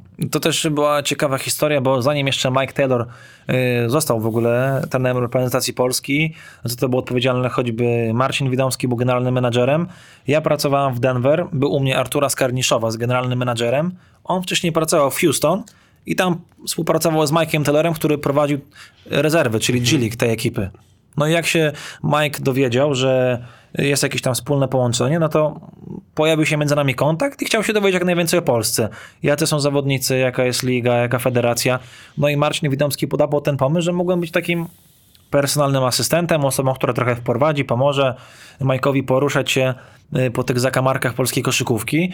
Y, To był dopiero mój pierwszy rok pracy w NBA, moim młodym 22-letnim chłopakiem. No i Mike postanowił y, zbudować sztab, no niczym z ligi NBA, niczym na amerykańskich standardach, więc chciał, żeby była taka osoba, która będzie bankiem informacji. Zbiera materiał wideo, jeździła na mecze, skautowała, ale też oglądała na bieżąco naszych reprezentantów. Nie zawsze trener ma na to czas w trakcie sezonu. No i przez 4 lata wykonywałem taką pracę. E, ogromny rozwój też dla mnie. E, byłem w stanie poczuć tą szatnię, to co się dzieje, dynamikę drużyny, e, zrozumieć, że jest jedno to jest teoria, drugie to jest praktyka na boisku. Podejście Mike'a Taylora, którego się naprawdę wiele nauczyłem, ale to później w listopadzie bodajże 2018 roku, kiedy doszło ostatecznie do zmiany, pojawiło się okienka FIBA, dla mnie to było nie do pogodzenia. Dwa obowiązki, y, scouting w trakcie sezonu, bo Euroliga, inne ligi nie przestają grać, Y, to było zbyt czasochłonne, zwłaszcza w czerwcu, kiedy był draft, a też były gry reprezentacyjne. Ja jak coś robię, to robię na 100%, nie chciałem tego robić na pół gwizdka. No i też okazało się, że przy tych okienkach nie było aż takiej potrzeby na budowanie bazy informacji, bo nie ma tam sparingów, do ostatniej chwili nie wiadomo kto zagra, kto nie. No i gdzieś tam ustaliliśmy, że ta współpraca po prostu przestała obowiązywać. Okej, czyli miło wspominasz Tak, jak ten- najbardziej. No, bez wątpienia najlepszy czas w moim życiu. Y, jeszcze przed tobą na pewno. Mam nadzieję. Słyszałem też, że jesteś blisko pierwszoligowego klubu Dziki Warszawa. Co to jest za historia? Tak, y, tam można powiedzieć, że takim nieoficjalnym doradcą wspomagam, y, staram się wykorzystywać informacji. mój, mój know-how y, ze względu na osobę prezesa i, i osoby, która ten projekt buduje, jest w niego zainwestowana. Y, Michał Scholz, y, prywatnie się znamy, przyjaźnimy, jesteśmy dość blisko. Jestem od początku tego programu, staram się doradzać, ale tak jak mówię, nie mam jakiejś tam mocy y, decyzyjnej, to nie jest tak, że ja tam zwalniam, podpisuję zawodników, bo ja mam przede wszystkim płacone i, i pracuję teraz trenera. Tak. Y, I, No, no. tego, i te, tego nie robię tam, gdzie, gdzie kibice się zastanawiają, czy to, że to Juś tam zwolnił, czy podpisał. Mm, Takich rzeczy nie robię, ale jeśli Michał, który jest prezesem, który się ciągle uczy koszykówki, y, do kogo ma dzwonić, jak Jasne. do To normalne jest, y, dlaczego osoby nie, takiej no? jak ja, prawda? Jesteśmy, przyjaźnimy się, To- staram się dzielić swoją wiedzą. Nie ma się e, tutaj w ogóle z czym czaić. Natomiast jeszcze o Dziki Warszawa zapytam. Mhm. To jest zmiana teraz trenera z Bakuna na trenera Turkiewicza. Rozumiem, że ten klub aspiruje wysoko, do ekstraklasy chciałby awansować, bo tak to z boku wygląda. No, mam taką nadzieję, że tak się uda. Wiadomo, że y, dziś, żeby znaleźć odpowiednie finansowanie w koszykówce, jest to bardzo trudno. Y, Michał Scholz to jest osoba, która odnosiła sukcesy w świecie biznesu. Jego osoba przyciąga też innych inwestorów, osoby, które działają y, przy tym klubie marketingowo. Uważam, że to jest dobry pomysł, żeby znaleźć odpowiednie fundamenty organizacyjne, marketingowe, a później zająć się sportem, bo dzisiaj jak popatrzymy na Energa Basket League, to bodajże ponad połowa klubów trafiła do PLK poprzez dziką kartę. Czyli Tak. nawet pokazuje, że ważniejsze są fundamenty organizacyjne, administracyjne, marketingowe, finansowe, a jak będzie na ciebie odpowiedni czas, to wśród najlepszych y, się znajdziesz. Ja staram się wspomagać ten klub Dziki Warszawa, ale też nie ukrywam, że być może dopiero właśnie na etapie ekstraklasy, jeśli chodzi o scouting. Ja na co dzień nie skautuję pierwszej, drugiej ligi, więc ja też nie mogę pomóc trenerowi aż tak bardzo, jeśli chodzi o zawodników, bo ich tak dobrze nie znam. Ja de facto znam lepiej ligę serbską, fińską, hiszpańską, drugą francuską, niż Ile? pierwszą czy drugą ligę polską. Ile ty tych meczów oglądasz? Gdzie pytałem to samo Bronka, to ile to wychodzi? O dziś, jeśli teraz w okresie pandemii jestem w domu, to zazwyczaj są 2-3 mecze dziennie. Bez przewijania. Bez tej przewijam, przewijam. A to dzisiaj ile już widziałeś? Widziałeś dzisiaj jakiś, czy nie? Nie, dzisiaj jeszcze nie. Szybko stałeś. No to, a masz jakiś taki swój kajet jak ja? Mam, mam Czy w komputerku tak. wszystko? Nie, właśnie Ilu- No. znajomi się ze mnie śmieją, bo zawsze taka była łatka, że najmłodszy scout w historii NBA, mimo że zostałem już pokonany, w cudzysłowie, przez Chana Pelistera, sympatyczny mój przyjaciel, który pracuje dla Los Angeles Lakers. On jeszcze młodszy dostał pracę w lidze NBA niż ja, yy, ale się śmieją, że najmłodszy scout, a zawsze miałem najbardziej oldschoolowe podejście, czyli ja też pisałem zawsze yy, długopisem w notatniku, mam wszystko zorganizowane, tabelki w Excelu, ciągle przy komputerze, bo uważam, że organizacja jest kluczem, że moja taka dewiza, jeśli chodzi o scouting, filozofię pracy, to jest taka, że dopiero dyscyplina daje ci wolność. Okej, a ty miałeś jakiś w ogóle, bo wiesz, teraz już jesteś doświadczony, nadal się rozwijasz i tak dalej, ale miałeś jakiś swój wzór, bo to wygląda jakbyś, wiesz, przygotowany był od samego początku. Ktoś ci pomagał, uczył cię tego? Oczywiście, tak. Ja uważam, że ogólnie, tak jak mówiłem w trenerce, w pracy w koszykówce, nawet wśród zawodników, uważam, że to jest taki trochę zawód czeladniczy. Czyli, że idziesz do mistrza, od niego się uczysz, tak samo warto jest mieć mentora. Ja tak samo jak na przykład, nie wiem, podejmujesz decyzję na temat zakupu domu, yy, czy podjęcia kredytu, no to py- pytasz tak, osób, którym ufasz, bo wiesz, że oni mają twoje dobro na pierwszym miejscu, ale przede wszystkim ekspertów w tej dziedzinie. I ja też uważam, że jak, jaką podejmuję decyzję koszykarską, mam grono zaufanych osób, trzech, czterech, są przyjaciółmi, ale przede wszystkim są scoutami, generalnymi menadżerami, pracownikami klubów, są ekspertami. I ja chcę słyszeć ich opinie, chcę się od nich uczyć, dowiadywać, no bo to jest normalne, tak? Ja nie będę y, decyzji na, na, na podstawie, nie wiem, kredytu, zakupu domu, czytał z Twittera, z Facebooka, czy do osoby z ulicy, no bo oni nie mają naprawdę żadnej, żadnej wiedzy. Uważam, że w ogóle dziś media społecznościowe, przeniesienie wszystkiego do świata y, cybernetyki bardzo mocno spłyciło, czyli łatwo jest mieć opinię, łatwo pisać, a to jest tylko 160 znaków i mi tam brakuje jednej fundamentalnej rzeczy, czyli dlaczego. Ktoś mówi, tego, tego zwolnili, tego, tego zatrudnili, ten się nie nadaje, ale tam nigdy nie ma głębszego sensu drugiego dna, czyli dlaczego coś się dzieje. Ja staram się zawsze szukać czegoś głębiej, nie tylko czytam, ok, dany zawodnik ma zły charakter, odpuszczamy go. Nie. Dlaczego ma zły charakter? Co go ukształtowało w taki No, sposób? nie wiemy, co w domu jest. Tak, Czy, czy na przykład może czasem trener, czy problemy organizacyjno-finansowe w danym klubie. Więc uważam, że praca scouta to jest właśnie takie dogłębne szukanie. Dziś, kiedy kiedyś scout był, w ogóle miał inny profil, czyli kiedyś scoutem był były zawodnik, był trener, bo on był najbliżej koszykówki i miał najwięcej kontaktów. Dziś yy, cybernazacja, globalizacja sprawiły, że jesteśmy zalewani informacjami, czyli scout przede wszystkim filtruje złe od dobrych i szuka głębiej. To jest tak, wspomniałeś o trzech osobach, czy o guru jest y, takie ktoś znany z nazwiska, czy, czy to jest jakaś... Yy, moim takim pierwszym mentorem, on może nie będzie znany w świecie koszykówki, ale znany jest w świecie scoutingu, bo to był Rich Shubrooks. To jest osoba, której zawdzięczam bardzo dużo, bo on tak jak szukał zawodników, on choćby sprowadził e, Rudy Goberta do ligi NBA. Okej. On wtedy pracował w Utah Jazz i to właśnie on mi dał y, pierwszy bezpłatny staż. On był y, na tyle skłonny, żeby wysyłać mi swoje raporty, dawać mi mocny feedback. Ja do niego pisałem, dzwoniłem, y, no praktycznie codziennie swego czasu, bo tak byłem podekscytowany, myślałem, że zapałem Pana Boga za nogi. Jak się udało mi zapać z kimś kontakt z ligi NBA, wysyłałem mu swoje raporty, swoje rzeczy, on wszystkiego mnie uczył praktycznie od zera, a to był taki pierwszy scout ze Stanów, który wyprowadził się do Europy, mieszkał pod Barceloną i był pierwszym człowiekiem ze Stanów, który skautował w, w Europie. Nieźle, nieźle. Y, Mówiłeś, że, że jesteś przy też, mówiliśmy, że jesteś przy polskiej koszykówce, komentujesz mecze też dla Polsatu, y, mecze Energa Basket Ligi. Y, Co jest fajnego w komentowaniu? No bo ja też gdzieś tam się bawię przy NBA. Tobie co daje takie komentowanie meczów? Y, Na pewno komentowanie meczów y, zarówno Energa Basket Ligi, jak i Euroligi y, no sprawia, że musisz się interesować tymi ligami na bieżąco, zostajesz w kontakcie. Ja do tego podchodzę stricte jako kolejne wyzwanie. Czyli po pierwsze, no wychodzi ze strefy komfortu, no bo narażasz się na jakąś krytykę, musisz czegoś nowego się nauczyć, wiadomo, że nie każdemu będziesz się podobał. Yy, zmusza mnie też do takiego głę- głębszego wejścia w temat, yy, nauczenia się, rozwijania, czytania pewnych rzeczy. Yy, ogromna nauka wyrażania myśli, układania dość szybko, no bo sam wiesz, że jest Opinie seria, na szybko, tak. tam nie możesz długo mówić, tylko musisz iść mocno do punktu, do celu. I kolejna sprawa, że ja się przygotowuję praktycznie jak trener do meczu, czyli ja sobie oglądam z perspektywy scoutingu, jakbym daną drużynę atakował, jakbym bronił, których zawodników warto zwrócić uwagę.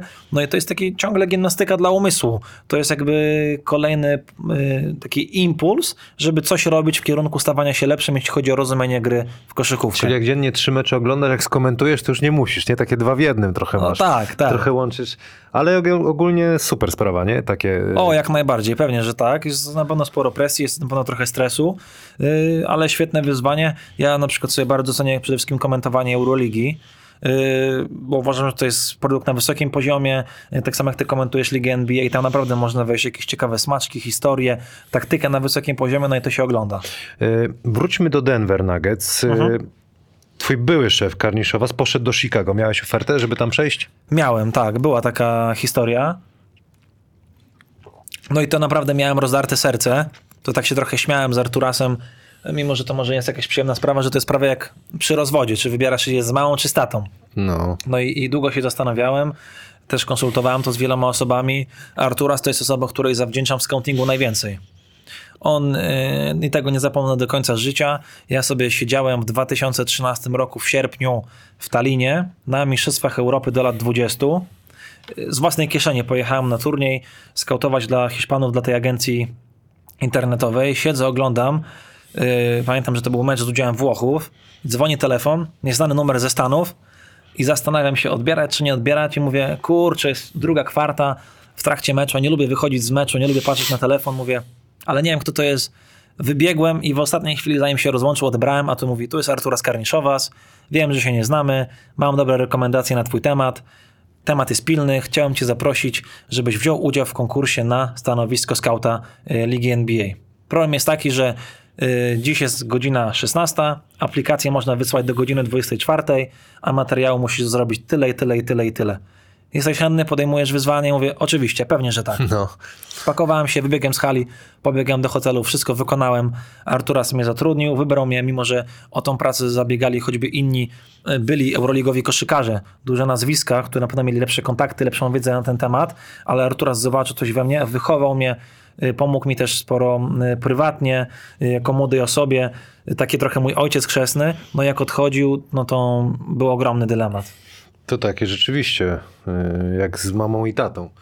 A wybrałeś Denver, ponieważ To było wiele z czynników. mamą zostałem. Ja sobie na pewno cenię pozycję, jaką mam w organizacji Denver Nuggets, bo kolokwialnie mówiąc, jestem sam sobie szefem. Mam nielimitowany budżet, sam ustawiam sobie grafik, sam odpowiadam, za których zawodników skautuję. Y, No, oczywiście pracowałem na to 8 lat. Y, I, I to był przede wszystkim argument, za którym chciałem zostać, bo po pierwsze, sytuacja, jaką sobie zbudowałem w klubie, czyli jeśli ja coś mówię na temat zawodnika z Europy, każdy to y, Szanuje. szanuje, bierze to za pewniak, bo wie, jaką pracę wykonałem. Jestem niesamowicie ceniony.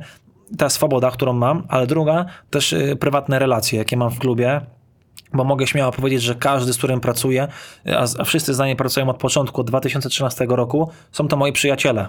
Spędzam z nimi y, święta, byliśmy na własnych weselach, odwiedzali mnie w Warszawie, poznali moich przyjaciół, rodziców. Super. I ta relacja sprawia, że y, to jest nie tylko praca zawodowa, ale przede wszystkim ja mam z tego frajdę. Lubię tą grupę ludzi, czekam z uśmiechem, żeby ich po prostu zobaczyć i stwierdziłem, że być może nawet kosztem większych pieniędzy czy większych możliwości ta lojalność, relacja i świadomość tego, co jest tu na miejscu jest dla mnie istotne. Fajnie, jak tak y, klub może być jak rodzina, nie? Bo to jest też y, bardzo ważne, bo to się przekłada, klub przekłada się na to, co jest na parkiecie. Zawsze Na tak jest. Y, Dlaczego nie ma y, w Denver Nuggets drużyny w G League? Bo szczerze ma być, tak? Tak, jest taki pomysł. No zresztą Liga NBA dąży do tego, żeby każda ekipa NBA miała swoją drużynę w G-League. Y, Muszę powiedzieć, że u nas były dwa aspekty. Y, My od zawsze tą drużynę chcieliśmy, ale były problemy organizacyjno-administracyjne, bo y, patrzyliśmy na przykład na lokalizacje, na których Liga NBA nam nie pozwalała, albo nie były atrakcyjne dla naszego właściciela z punktu biznesowego, więc to po prostu biurokracja, papierologia i to się przedłużało, a druga sprawa, że jak chcemy coś robić, to chcemy robić to porządnie, wybudować własną halę, mieć centrum treningowe, mieć to w miarę blisko, dobrze poukładać, to jest decyzja, która jest ważna, strategiczna, ona potrzebuje dużo czasu na podjęcie.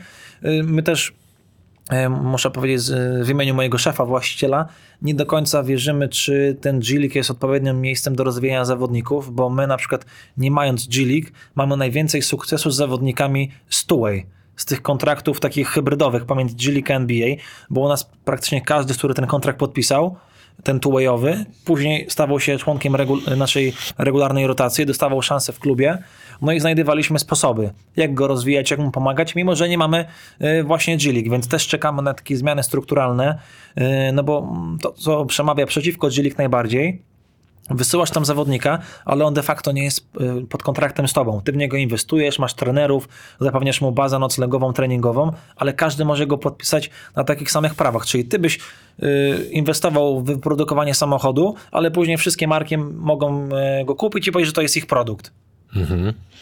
A powiedz mi, a drużyny NBA mają swoje takie mm, szkółki, nie wiem jak to nazwać, takie od wieku przedszkolnego, takie drużyny, gdzie tam rzeczywiście ta kultura, co mówiliśmy wcześniej, rośnie. Od, jakiego wieku? Jest coś takiego? Jeszcze nie, w NBA to jest zakazane. Wiele klubów myślało na przykład, że mieć klub hybrydowy partnerski w Europie, tak? Albo w, in- w innym kontynencie świata i na przykład tam ogrywać juniorów. Y, W Stanach oczywiście ten system jest inny, no bo tam nie ma klubów sportowych, młodzieżowych, tylko są koledże. One funkcjonują oddziel, jako oddzielne instytucje, ale jak popatrzymy na inne drużyny sportowe, przede wszystkim MLS, czyli piłkę, piłkę nożną w Stanach, oni właśnie przekładają ten model europejski, czyli akademie młodzieżowe. I to ci daje ogromną swobodę. Ym, Nasz właściciel Denver Nuggets, Josh Kroenke, jest też choćby właścicielem Arsenal Londyn. No i już kilkukrotnie byliśmy na krótkich warsztatach, podglądaliśmy ich pracę. No i to jest ogromny luksus, jeśli ty możesz takiego zawodnika wziąć w wieku 10 lat i go ukształtować po No swojemu. właśnie, nie? Przede wszystkim koszykarsko, ale też osobowościowo. On będzie szanował y, historię danego klubu, będzie, in, inaczej, będzie bardziej żyty z tym miastem, z ludźmi w klubie i to jest na pewno ogromny atut, że ty to możesz zrobić. W NBA na razie tego nie można zrobić. Przepisy, tak? Tak, ale Liga NBA y, postanowiła, dlaczego ona ma oddawać rozwój zawodników w ręce kogoś innego i powstała Akademia y, Ligi NBA, y, odgórnie prowadzone przez całą ligę. Na razie nie w Europie, bo tu jest zbyt duża rywalizacja i to na razie nie ma potrzeby ingerencji, ale są już w Indiach, w Azji, w Afryce, które spajają najlepsze talenty z całego świata i one tam są rozwijane pod okiem trenerów NBA Okej. właśnie po to, żeby ci gracze trafiali do najlepszej ligi świata. Yy, Zaraz będziemy mieć konkurs. Yy, Ja tylko jeszcze chciałem zapytać, czy takie ciekawostki, takie wiesz, od kuchni, coś z funkcjonowania klubu NBA, czego my nie wiemy, a coś jest takiego ciekawego, jakaś jedna, dwie rzeczy. Masz coś takiego na szybko? No na pewno ten, y, sama filozofia draftu, czyli wiele osób myśli, że draft odbywa się w Nowym Jorku, w Barclays Center, czyli w hali Brooklyn Nets. Tak nie jest. Tam jest tylko to show telewizyjne, tam są wszyscy zawodnicy, ale w dniu draftu każda drużyna siedzi w swoim biurze. My siedzimy w Denver, San Antonio Spurs, San Antonio, Los Angeles Lakers w Lakers. Łączymy się tylko telefonicznie z ligą NBA, mówimy kogo wybraliśmy, ale my pracujemy na co dzień y, w swoim biurze. E, To na pewno jest taka jedna ciekawostka. E, Co jeszcze?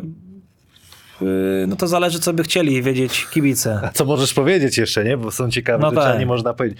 Dobra, yy, widziałem, ćwiczysz, grasz w basket w lidze, tak? No, wróciłem trochę. Wróciłeś. Yy, Jak często?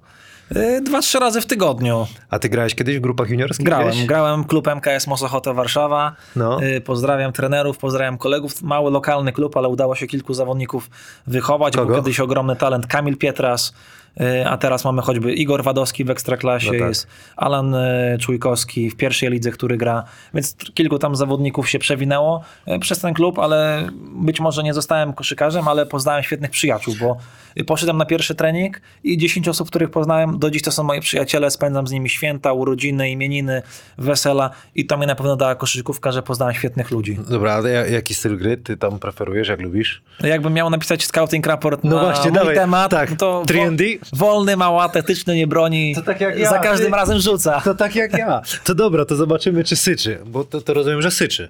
Rzut jest. O, kiedyś był, mówią, że rzutu nie przepijesz, ale, Ale ja mogę być zaprzeczeniem. zaprzeczeniem. Yy, wstajemy, Dobra. pięć prawą, pięć lewą, trzy z obrońcą.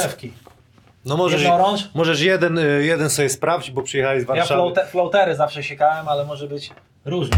O, to, to, to zaliczamy, to jedziemy. 1-5. Aj, prawie babunia. O, dziki zachód, lasso, nie? 2-3. Pana, Patrzcie. pana nam już zna te teksty. No tak, tu są wszystko przećwiczone ruchy. 2-4. Tu chyba o tablicy siedzi, będę próbował. Oj. Ale widzisz? Za, zawiódł. Lewa, lewa. A, tu już był ten, minus o, jeden, minus jeden. Lewo Lewa, to będzie ciężko. Lewa do tramwaju, patrz co się dzieje. O kurczę, że on nie zdemolował Czekaj, tutaj bo do biura. Kro- będziemy musieli dzwonić, żeby ten telewizor nam. Pierwsza strata. Jedziesz, lewa. 0-2. No i dlatego wchodziłem z ławki zawsze. Lewa jednak Specjalistą jesteś od pre. I I ostatni. jest. Y, jesteś scoutem, z okularami rzucasz 3. Dawaj. To trochę brudne mogą być. Dobra. To będzie ci przeszkadzało.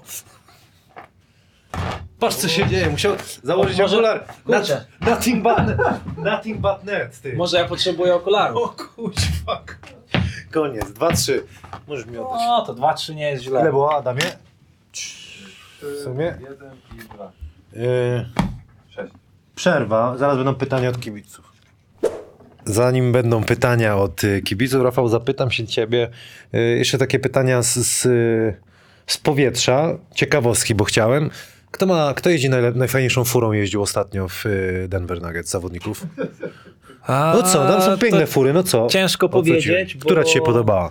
y, Ten, ten parking dla zawodników jest tak strzyżony, że tam nawet nie można popatrzeć. No nie, no nie mów, że nie wiesz. To kto, nie, nie widziałeś? To Eee, nie, wiesz zwróć- co? nie robią wrażenia, wszystkie fajne. Powiem ci tak, że te fury tak często się zmieniają, że ciężko powiedzieć tam ma najlepszą, bo tam też są takie rywalizacje na pewno pod tym względem. Aczkolwiek u nas jest, y, ci zawodnicy są naprawdę skromni, ciężko pracujący i większość z nich nie mieszka w Denver na co dzień, więc mają takie auto albo wypożyczane, albo mieszkają? zapewnione przez klub, a w okresie między sezonami po prostu wyjeżdżają do siebie. A no tak. E, no dawaj, dawaj jeszcze coś ten. Mówiłeś mi, że masz coś takiego ciekawego, insiderskiego. Nie, no też wiele, wiele osób y, zastanawia się, czy, czy mamy możliwość poznawania zawodników O. Ligi NBA, jakie mamy relacje. Wiadomo, że się poznajemy, jesteśmy pracownikami w jednym klubie. Y, Ja pamiętam, jak e, był u nas Timofej Mozgow. No, wiadomo, że ogromny zawodnik i niektórzy mówią, że jak ktoś jest taki wysoki, tam mam 2 metry 20, tam powietrze jest rzadsze i, i ciężej dochodzi, trudniej się myśli. Y, Wysoki i, do nieba, głupi jak trzeba. no i on był taki zawsze y, cię, trudno łapał różne rzeczy. Mówił po rosyjsku, u mnie też pracuje kilku Litwinów, też Artura Skarniszowas, o którym mówiliśmy. No i gość jest e, generalny menedżer Artura Skarniszowas, a przychodzi kiedyś Mozgow, bo tam jakąś taką robił akcję marketingową do nas do biura i mówi tak, Arturas, a czym ty się w ogóle zajmujesz w tym klubie? On mówi, gościu, ty u nas grasz dwa lata, nie wiesz, że jestem generalny menedżer? No nie, no to już jest kurde, wiesz. No ale też ci niektórzy koszykarze nie patrzą na tą kwestię, a potem ona jest ważna. A takich zamieniłeś się, nie wiem, parę zdań, nie wiem, z Lebronem, z jakąś rzeczywiście gwiazdą ligi. Zagadałeś, czy to jest tak, że raczej... Eee, Z podje- Lebronem nie. Yy, Zazwyczaj z tymi młodszymi zawodnikami, kiedy oni przychodzą na testy i na przykład czasami spędzamy z nimi dzień, no to był u nas, nie wiem, Devin Booker, jak był w drafcie, yy, Karl Antony Towns, ci, więc ci wszyscy młodzi gracze, którzy byli ostatnimi razy. Czyli bardziej ty sobie teraz te gwiazdy za parę lat będziesz z nimi jak kolega, bo no od, ma, od małego, od maleńkości z nimi jesteś, tak, no też nie? właśnie yy, ten Rich Shubrooks, o którym mówiłem, mój mentor, zaprosił mnie i w ogóle on mi zapłacił i zabrał mnie na mój pierwszy wyjazd do Stanów Zjednoczonych. y, do Portland na taki mecz Nike Hub Summit i w ogóle pomagałem drużynie reszcie świata. Tam wtedy w składzie byli y, Andrew Wiggins, Joel Embiid, y, Dante Exum, Karl Anthony Towns. Ja miałem tam okazję, w cudzysłowie można powiedzieć, podawać im piłki Mhm. i gdzieś tam załatwiać jakieś sprawy dookoła nich. A jak y, na ciebie, wiesz, bo, bo scout to zawsze jest y, z nieufnością do ciebie podchodzą, czy, czy wiesz, czy muszą trochę udawać? Jak to jest rzeczywiście?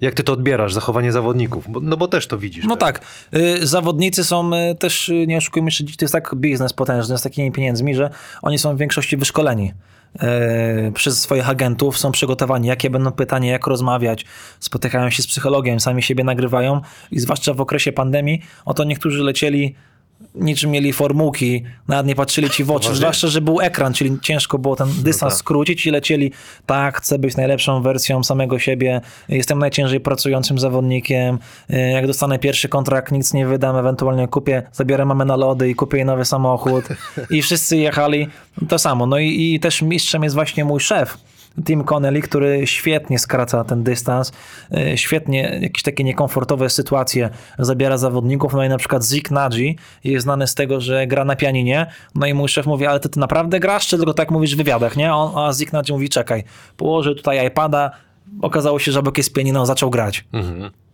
nie wiem, zawodnika z Francji mówi e, do niego, e, ty tam jesteś z, z okolic nadmorskich, ja akurat będę chciał zabrać żonę na lazurowe wybrzeże swego czasu, oto powiedz mi, która plaża jest najładniejsza tam e, w okolicach e, Monako. Czy mógłbyś taka powiedzieć? No i zawodnik się otwiera, w ogóle inaczej zaczyna z tobą rozmawiać, bo wie, że jest coś faktycznie ciekawego. Dobra, jedziemy z pytaniami od kibiców. Y, Najpierw pytania z Facebooka. Paulina Leparowska. Jaki jest Jokic tak naprawdę? Wygląda na przezabawnego i przemiłego człowieka. Mówiłeś o tym, tak w skrócie możesz jeszcze na szybkości. Niesamowicie miły, ciepły, interesuje się całą organizacją, bez żadnego ego. Prywatnie też człowiek taki dość zamknięty, który nie lubi szumu, rozgłosu. Latem całkowicie się zamyka, przepada w Somborze, w Serbii. To zresztą było widać zawsze na obozie przygotowawczym, że kilka kilo więcej, no bo kocha to serbskie jedzenie. Yy, Świetny człowiek, w którym jestem, jestem w kontakcie, bardzo popularny u nas w drużynie. Y, Tutaj Bartek Piwowarczyk pyta, czy musiałeś walczyć ze stereotypem chłopaczka z Europy, czy też Amerykanie widząc twoje zaangażowanie od, ra- od razu traktowali cię poważnie? O, to jest dobre pytanie. Na pewno byłem trochę przerażony, jak poleciałem pierwszy raz do Denver. Wchodzę do pokoju, jest Karniszowas, kiedyś najlepszy gracz w Europie, Barcelona, Olympiakos. Jest u nas y, Jared Jeffries, były gracz ligi NBA. Oni wszyscy w pokoju, a ja gdzieś tam z tym moim e, złamanym angielskim I wear e, i tak się Tak było? Tak, tak, no wiadomo, że każdy ma tam jakieś swoje kompleksy. Okej, ale to trzeba przełamać. pewnie. Długo, cicho byłem tak w biurze i ten Arturas do mnie mówi, przy całej grupie mówi, jak długo masz coś mądrego do powiedzenia, będziemy ciebie słuchać. Nieważne, czy tam jakaś forma została przekręcona, czy coś po angielsku źle powiedziałeś, nie bój się, po to tu jesteś, po to dostajesz, za, to dostajesz pieniądze, to jest twoja praca, żebyś sprzedawał nam w cudzysłowie swoje opinie. Trafiłeś, kurczę, tam, rzeczywiście. Więc, więc y, naprawdę yy, od zawsze byłem mocno, mocno szanowany, no bo też jeśli jesteś tam już zatrudniany, no to masz jakiś status, masz jakąś wiedzę, to też są tak transparentne, są yy, te proces zatrudnienia do ligi NBA, że wiadomo, że tam nie trafiają ludzie z przypadku. Nikola Milanowicz pyta, jak ci się po- podobało w Serbii? Bardzo mi się podoba. No jeden z moich ulubionych y, krajów. Y, kocham Belgrad, pozdrawiam Nikolę. Y, jedzenie, ludzie, klimat. Inny przede wszystkim Ja koszykówka. lubię, no. Ciężko powiedzieć coś złego na temat Serbii, zwłaszcza, że ta mentalność też jest podobna do polskiej.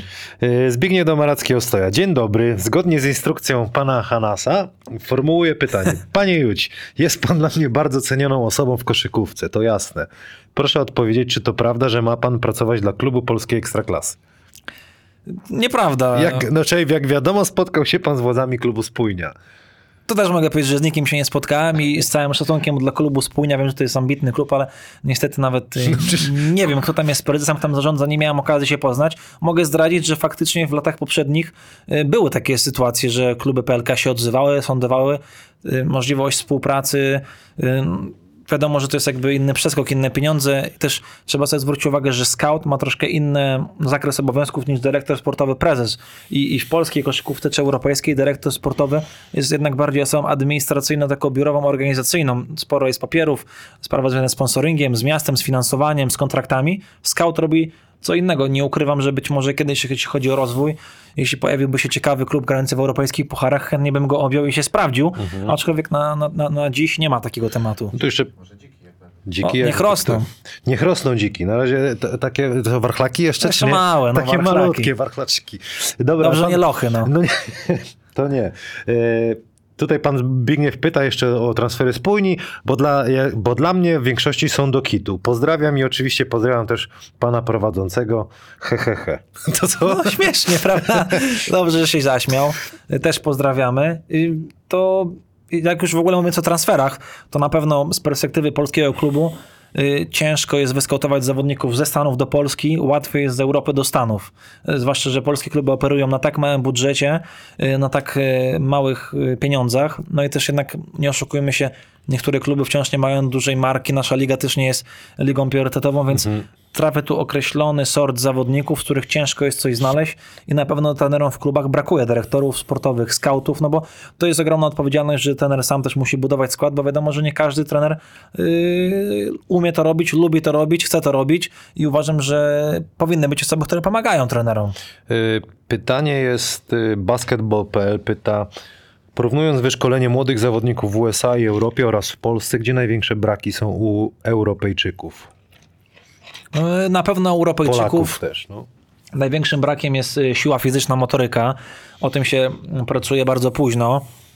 Y, O tym się zaczyna dość późno. Za późno, tak? I, I też y, jeszcze chyba wydaje mi się, że w Polsce, w Europie jest takie ciągle przekonanie, że silny motoryczny to jest taki, który najwięcej przerzuci żelastwa. Pójdzie na siłownię, powyciska na klatkę, będzie miał duży biceps. Taki chłop. Nie, nie wiem, dlaczego do to się sportu, przyda, nie? bo jak ktoś zobaczy, jak LeBron jest na przykład wąski na ten moment, y, dziś trzeba patrzeć, jak jest uprawiana koszykówka i jakie umiejętności atletyczne są najważniejsze i dopiero patrzymy w tył, jak je zbudować, czyli dynamika, wyskok, umiejętność zmiana y, tempa, nisko zawieszony ciężar, czyli ta właśnie gibkość, szybkość, przyspieszenie, pierwszy krok.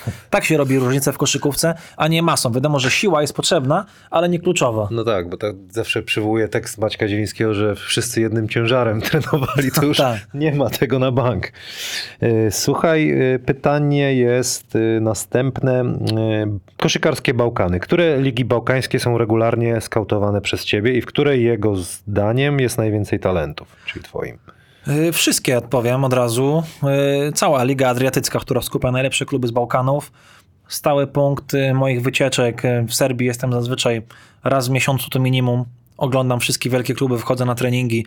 Y, Bałkany produkują bardzo dużo talentu.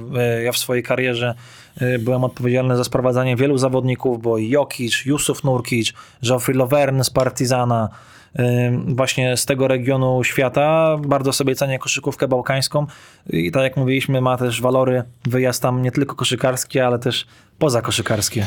E, Czy któryś z zawodników ten, ta, ta, te same koszykarskie Bałkany pytają, czy nawiązałeś jakieś prywatne kontakty? Pozdro dla ciebie Kamil i dla ciebie Rafał. Yy, Tak z- zaprzyjaźniłem się, można powiedzieć. Jest taki koszykarz teraz, który gra w Żalgirisie, yy, Geoffrey Lovern. My go sprowadziliśmy właśnie, yy, wybraliśmy go w drafcie, grał w Partyzanie, później Chimki Moskwa i pamiętam, że to był taki pierwszy zawodnik, którym ja się zajmowałem, bo też praca skauta w Europie polega na tym, że jesteś takim trochę mostem pomiędzy graczami w Europie, a twoją organizacją. Czasami tam zapewniasz im sprzęt, pomagasz, podtrzymujesz na duchu, wysyłasz jakieś treningi, odwiedzasz ich, oglądasz, śledzisz progres. No i pamiętam, że w Partizanie wtedy, mimo że grali świetnie w Eurolidze, bardzo młodą ekipą, były ogromne problemy finansowe. Yy, Joffrey miał niepłacone długo, ja go odwiedzałem regularnie raz w miesiącu, no i zawsze było takie pytanie, wie, chodź się spotkamy na obiad, on zawsze pytał, ale kto płaci, ty czy ja, bo to wybiorę inną knajpę, bo ja nie dostałem pensji 4 miesiące. I do dzisiaj z nim jestem w kontakcie. To też niesamowicie ważna rzecz, żeby mieć te kontakty właśnie wśród zawodników, bo wielu scoutów czy trenerów za tym, o tym trochę zapomina. My z boku możemy pewne rzeczy zobaczyć, ale koniec końców oni grają w basket i ja zawsze robię taki kwestionariusz wśród graczy, kto był graczem najbardziej fizycznym, przeciwko komu grałeś, kogo najtrudniej się broniło, z kim nie chciałbyś grać. I czasem te wyniki są dla mnie ciekawe i sprawiają, że jeszcze raz idę do swojej analizy, oglądam coś na wideo i widzę pewne rzeczy w szerszym kontekście. Ale to też jest y, trochę niebezpieczne jakby ze względu na to, co robisz, że, że nie możesz pewnej granicy przekroczyć, nie? że jak stracisz raz zaufanie, to jest koniec właściwie. No nie? na Bo pewno. To, to jest nie, trudna takie. To wszystko jest y, być- magia zarządzania relacjami, zaufanie y, do siebie, ale też właśnie ciekawie jest y, czasem z perspektywy zawodnika, z perspektywy parkietu. Defensive Przemek of the Year pyta się ciebie. Rafał, ci co cię śledzą wiedzą, że ambicji ci odmówić nie wolno. Czy masz jasno określony plan działania na swoją osobę i celujesz w rozwój na konkretnie, konkretne stanowisko? Czy robisz swoje po prostu i czekasz na najlepszą propozycję? Y, Kiedyś jak byłem taki młody, gniewny na początku, to faktycznie sobie tam rozpisywałem, że trzeba się piąć po łbach kariery i być generalnym menadżerem, jak ma się 30 lat. Uważam, że pierwsza rzecz to jest taka, żeby pracować z ludźmi, z którymi masz frajdę, w którym jest dobra atmosfera, bo wiemy, jak może być fatalna praca, kiedy jest zła atmosfera, kiedy są problemy, kiedy nie, nie gra to. A druga, moim celem jest przede wszystkim wykonywać swoją pracę jak najlepiej potrafię. Yy, i uważam, że dobra praca zawsze się obroni, zawsze zostanie zauważona. Nie jest to sekret, że już kilka różnych klubów się do mnie odzywało, było zainteresowanych, żeby mnie zatrudnić. Były też kluby euroligowe, które się pytały o możliwość współpracy. Zawsze to jest taki do mnie dodatkowy impuls, ale tak jak uważam, że jeśli jak długo się rozwijam, uczę czegoś nowego, nie stoję w miejscu, chcę tą pracę wykonywać, bo z każdym rokiem czuję się y, coraz lepszy i, i uważam, że na ten moment nie ma dla mnie lepszej pracy niż International Scout Denver Nuggets. I sprawia ci to widać mega, mega przyjemność. Y, Tomasz X Wodkipys, nie wiem, czy w PLK są jacyś perspektywiczni zawodnicy, przed którymi widzisz szansę na zrobienie większej kariery w koszykówce? Który z obserwowanych ostatnio zawodników zrobił na tobie największe wrażenie? Nie chodzi tylko o umiejętności koszykarskie. Y, No w Polsce wiadomo, że tak mówiliśmy, tego talentu na, na poziom ligi NBA jest nam bardzo mało. Bardzo trudno w ogóle trafić bezpośrednio z Polski y, do NBA, dlatego że jednak ten poziom jest troszkę niższy. Niewiele klubów gra w europejskich pucharach, więc ciężko też odnieść takiego zawodnika do kogoś, kto gra we Francji, we Włoszech. W tym sezonie na pewno Gabriel Lundberg y, no, wygląda fantastycznie. No, Zobaczymy na jak długo zostanie w Energa Basket Lidze, bo się pojawiają plotki i informacje i faktycznie takie, że jest zainteresowanie z mocnych klubów, to nie dziwi, no bo to jest gracz, który ma mm, świetny sezon. Ja mogę też zdradzić, że jego agent jest bardzo moim dobrym znajomym i już tam dwa lata temu był temat zaproszenia go na ligę letnią, kiedy on grał jeszcze w Hiszpanii, więc to jest gracz monitorowany Cały też czas. przez kluby ligi NBA. Y, Sebastian Graczyk pyta, jaką miałeś ksywkę na forum basket, bo kiedyś wspominałeś, że czynnie tam uczestniczyłeś w dyskusjach. Dawno, dawno temu. Uczestniczyłem e, na, na forach i, i na eBasket i nba.pl. Y, Też ogromna szkoła dla mnie życia, gdzie się wielu nauczyłem. Y, Też ciemnej strony internetu mocno byłem krytykowany. Jako nastolatek pisałem głupoty. Na pewno No. jakbym teraz to poczytał, to, to bym tego żałował, ale to najważniejsze jest wyciągać wnioski, bo tak samo jak teraz lubię wracać do moich raportów. Okej. Y, Nawet z początku pracy dla Denver Nuggets teraz się zastanawiam, jak to oni w ogóle mi za to płacili. Oni mi tam chcieli, co ja w ogóle pisałem za głupoty. Yy, uważam, że trzeba mieć dobrą pamięć, ale też krótką do pewnej rzeczy, na pewno selektywną. A jakie miałem, jakie ja miałem niki, to nie pamiętam, bo już dawno nie piszę na forach. Ja zazwyczaj gdzieś tam starałem się używać imię, nazwisko i gdzieś tam raju. Jestem ciekawy, y, y, czy mi na to pytanie odpowiesz następny. Arona Cela o to pytałem. Paweł Kołtuński pyta, co sądzisz o bałkańskim nauczaniu koszykówki? Czy często rozglądasz się za zawodnikami z Europy? I to pytanie Aronowi zadaję. Co myślisz o, o sprawie e, właśnie Adama Waczyńskiego z prezesem Pisiewiczem? O co tutaj chodzi? No to ten y, bałkański basket, No. y, zaczynając, y, bardzo sobie cenię tą szkołę koszykówki. Uważam, że jest dobra i silną stroną są na pewno świetni trenerzy. W Bałkanach, na Bałkanach rozumie się, jak ważny jest rozwój i tam trafiają najlepsi trenerzy, trafiają do pracy grup młodzieżowych. To nie jest wstyd i tam wszyscy świetni trenerzy, którzy później prowadzili kadry narodowe, Euroligę, oni zaczynali od grup młodzieżowych. U nas trener młodzieżowy jest, y, to jest tak naprawdę ostatnia rzecz, dlatego też, że finansowo nie jest za bardzo intratna. Ja sobie cenię na Bałkanach to, że jest ogromna rywalizacja, ogromne zainteresowanie, czyli masowość. Ta koszykówka też jest fizyczna y, i jest ogromna de- determinacja. Więc uważam, że to na pewno są wzorce, które spokojnie do Polski można by przenieść. Y, Było jeszcze pytanie. No, ten, no, o, o tą z, to zamieszanie, konflikt, tak? Adam Waczyński i prezes Piesiewicz. Czy ty jesteś w stanie się odnieść do tego? Uważam, że jest całkowicie niepotrzebne. Myślę, że my jako kraj koszykarski nie możemy sobie pozwolić, żeby nie było Adama. Yy, Ciężko mi się do tego odnieść, bo nie rozmawiałem ani z jednym, ani z drugim zainteresowanym. Yy, Domyślam się, że są jakieś też pozakulisowe sprawy, które sprawiają, że przy tak no, niepotrzebnym, błahym konflikcie on ciągle nie został rozwiązany. No i, i tak jak wszyscy mam nadzieję, że niedługo zobaczymy Adama w reprezentacji, no bo go potrzebujemy. E, Tutaj Maciek Popielarczyk e, na, napisał, co prawda już mówiłeś trochę o tym, ale nie o tym, co teraz przeczytam, że jestem Kamil Hanas ostatnio płodny jak Mickiewicz. czy lubię komentować mecze, e, czy lubisz komentować mecze PLK i czy skupiając się na komentarzu również starasz się rozglądać za zawodnikami? Oczywiście, za każdym razem. Dziś dla mnie koszykówka to nie jest pasja, tak jak kiedyś i czasem mi brakuje tych emocji, dlatego też wróciłem do grania. Eee, ale oglądanie meczu to jest dalej dla mnie przyjście do pracy i szukanie talentu, bo ja oglądam mecz troszkę inaczej niż, niż na przykład trener. Nie patrzę na zagrywki, tylko cały czas na zawodników. E, Maciek Zieliński, ale nie ten Maciek z dziewiątką ze Śląska Wrocław. W sercu Ochocki Mos, zapytanie, pozdrowienia. Oczywiście, Kojarzysz? że tak. Pewnie, że tak. E, dobra, Tomasz Lat pyta, żebyś wytypował, kto w PLK zostanie mistrzem, a kto spadnie, a kto z potentatów nie wejdzie do playoffów i dlaczego. No na ten moment drużyna na mistrza wygląda dla mnie Zastal, yy, ale to podejrzewam, że już... Jak yy, Lundberg, to niekoniecznie. I to myślę, że więcej ciekawych rzeczy powiesz ty i Radek Chyży w waszym magazynie, bo też trzeba sobie jasno powiedzieć, że yy, specyfika Energa Basket Ligi sprawia, że jest sezon bardzo wyrównany, zwłaszcza w tym roku. Wiele drużyn te rozgrywki nie ułożyły się tak, jak one sobie marzyły. Okienko, które zamyka się dość późno, pokazuje, że czasem możesz zrobić dwa duże transfery i to może być w ogóle inna drużyna niż teraz. I też Specyf- Specyfika sezonu jest taka, i to już był choćby Anvil przegrywający z pierwszego miejsca z czarnymi z ósmego, że najlepsza forma musi przyjść na playoffy, więc dziś jest to zbyt odległy okres, żeby na 100% obstawiać, kto może zostać mistrzem, bo tak samo jak w playoffach aktualna dyspozycja koszykarska, ale też matchupy w danej serii. Dobra, jedziemy pytania z Instagrama, jeszcze chwilkę cię pomęczę. SC24, jakie wskazówki dałbyś młodym adeptom, którzy chcieliby podążać twoimi śladami? O tak, na pewno y, warto jest mieć przede wszystkim mentora, osobę doświadczoną, która już dotarła tam, gdzie chcesz, żeby pytać, dążyć świadomie do celu, y, rozwijać się. Ja uważam, żeby być scoutem trzeba spełnić takie trzy minimalne warunki, czyli albo grać, albo być gdzieś zaangażowanym w koszykówkę, żeby czuć ten basket, mieć jakieś podstawy wiedzy praktyczno-teoretycznej. Drugie, przede wszystkim zrobić coś na swoim własnym podwórku, no bo jeśli ktoś nawet nie może być asystentem w drugiej lidze, czy pomagać w trzeciej, no to jak ma być w lidze NBA, jak ma być szanowany, poważany, skoro u siebie, gdzie powinno być mu łatwiej, nie jest w stanie tego robić. No i trzecie, y, podróżować, jeździć na turnieje, poznawać ludzi, oglądać zawodników. I zawsze jest tak, że jeśli chcesz jakąś pracę wykonywać, wykonuj ją już teraz. Ja przez 2-3 lata, zanim byłem scoutem NBA, pracowałem tak samo jak teraz. Układałem sobie własny grafik, sporządzałem raporty, robiłem listy.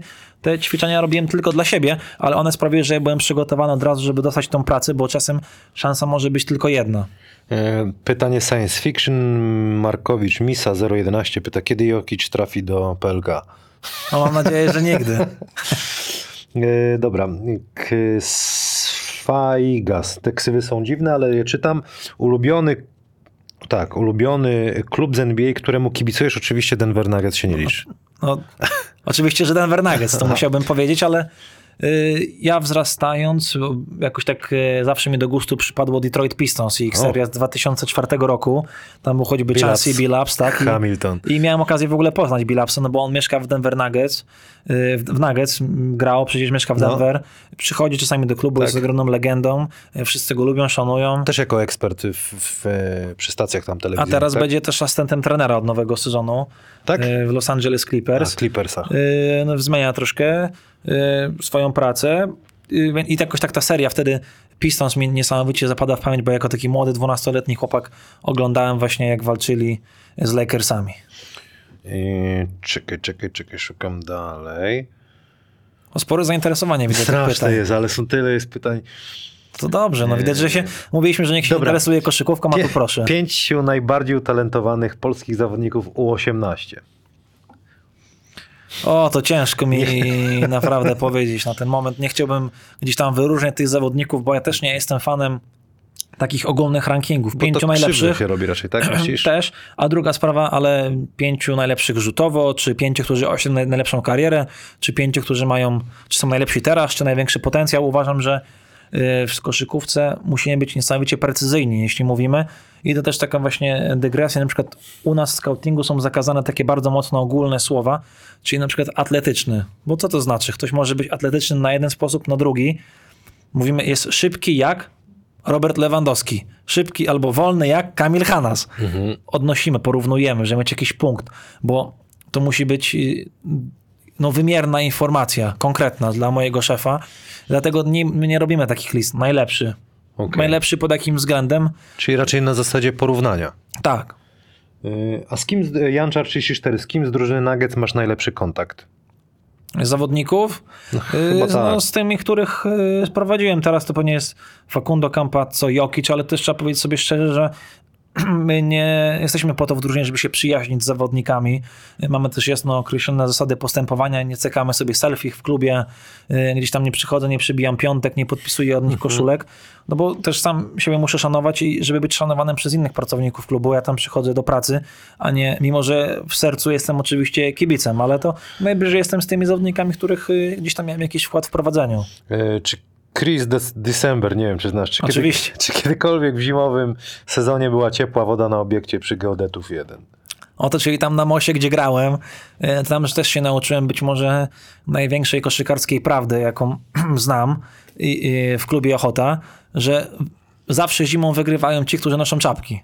I to w świecie scoutingu zacząłem na to zwracać uwagę, że tak mówię pół żartem, pół serio, ale wiele ciekawych rzeczy się nauczyłem y, z klubu i jak widać, że moi, moi przyjaciele, z którymi grałem też się dalej interesują. Michro pyta, czy uważasz, y, że Iwan Almeida to fenomen tylko na PLK, czy grasz na Europę?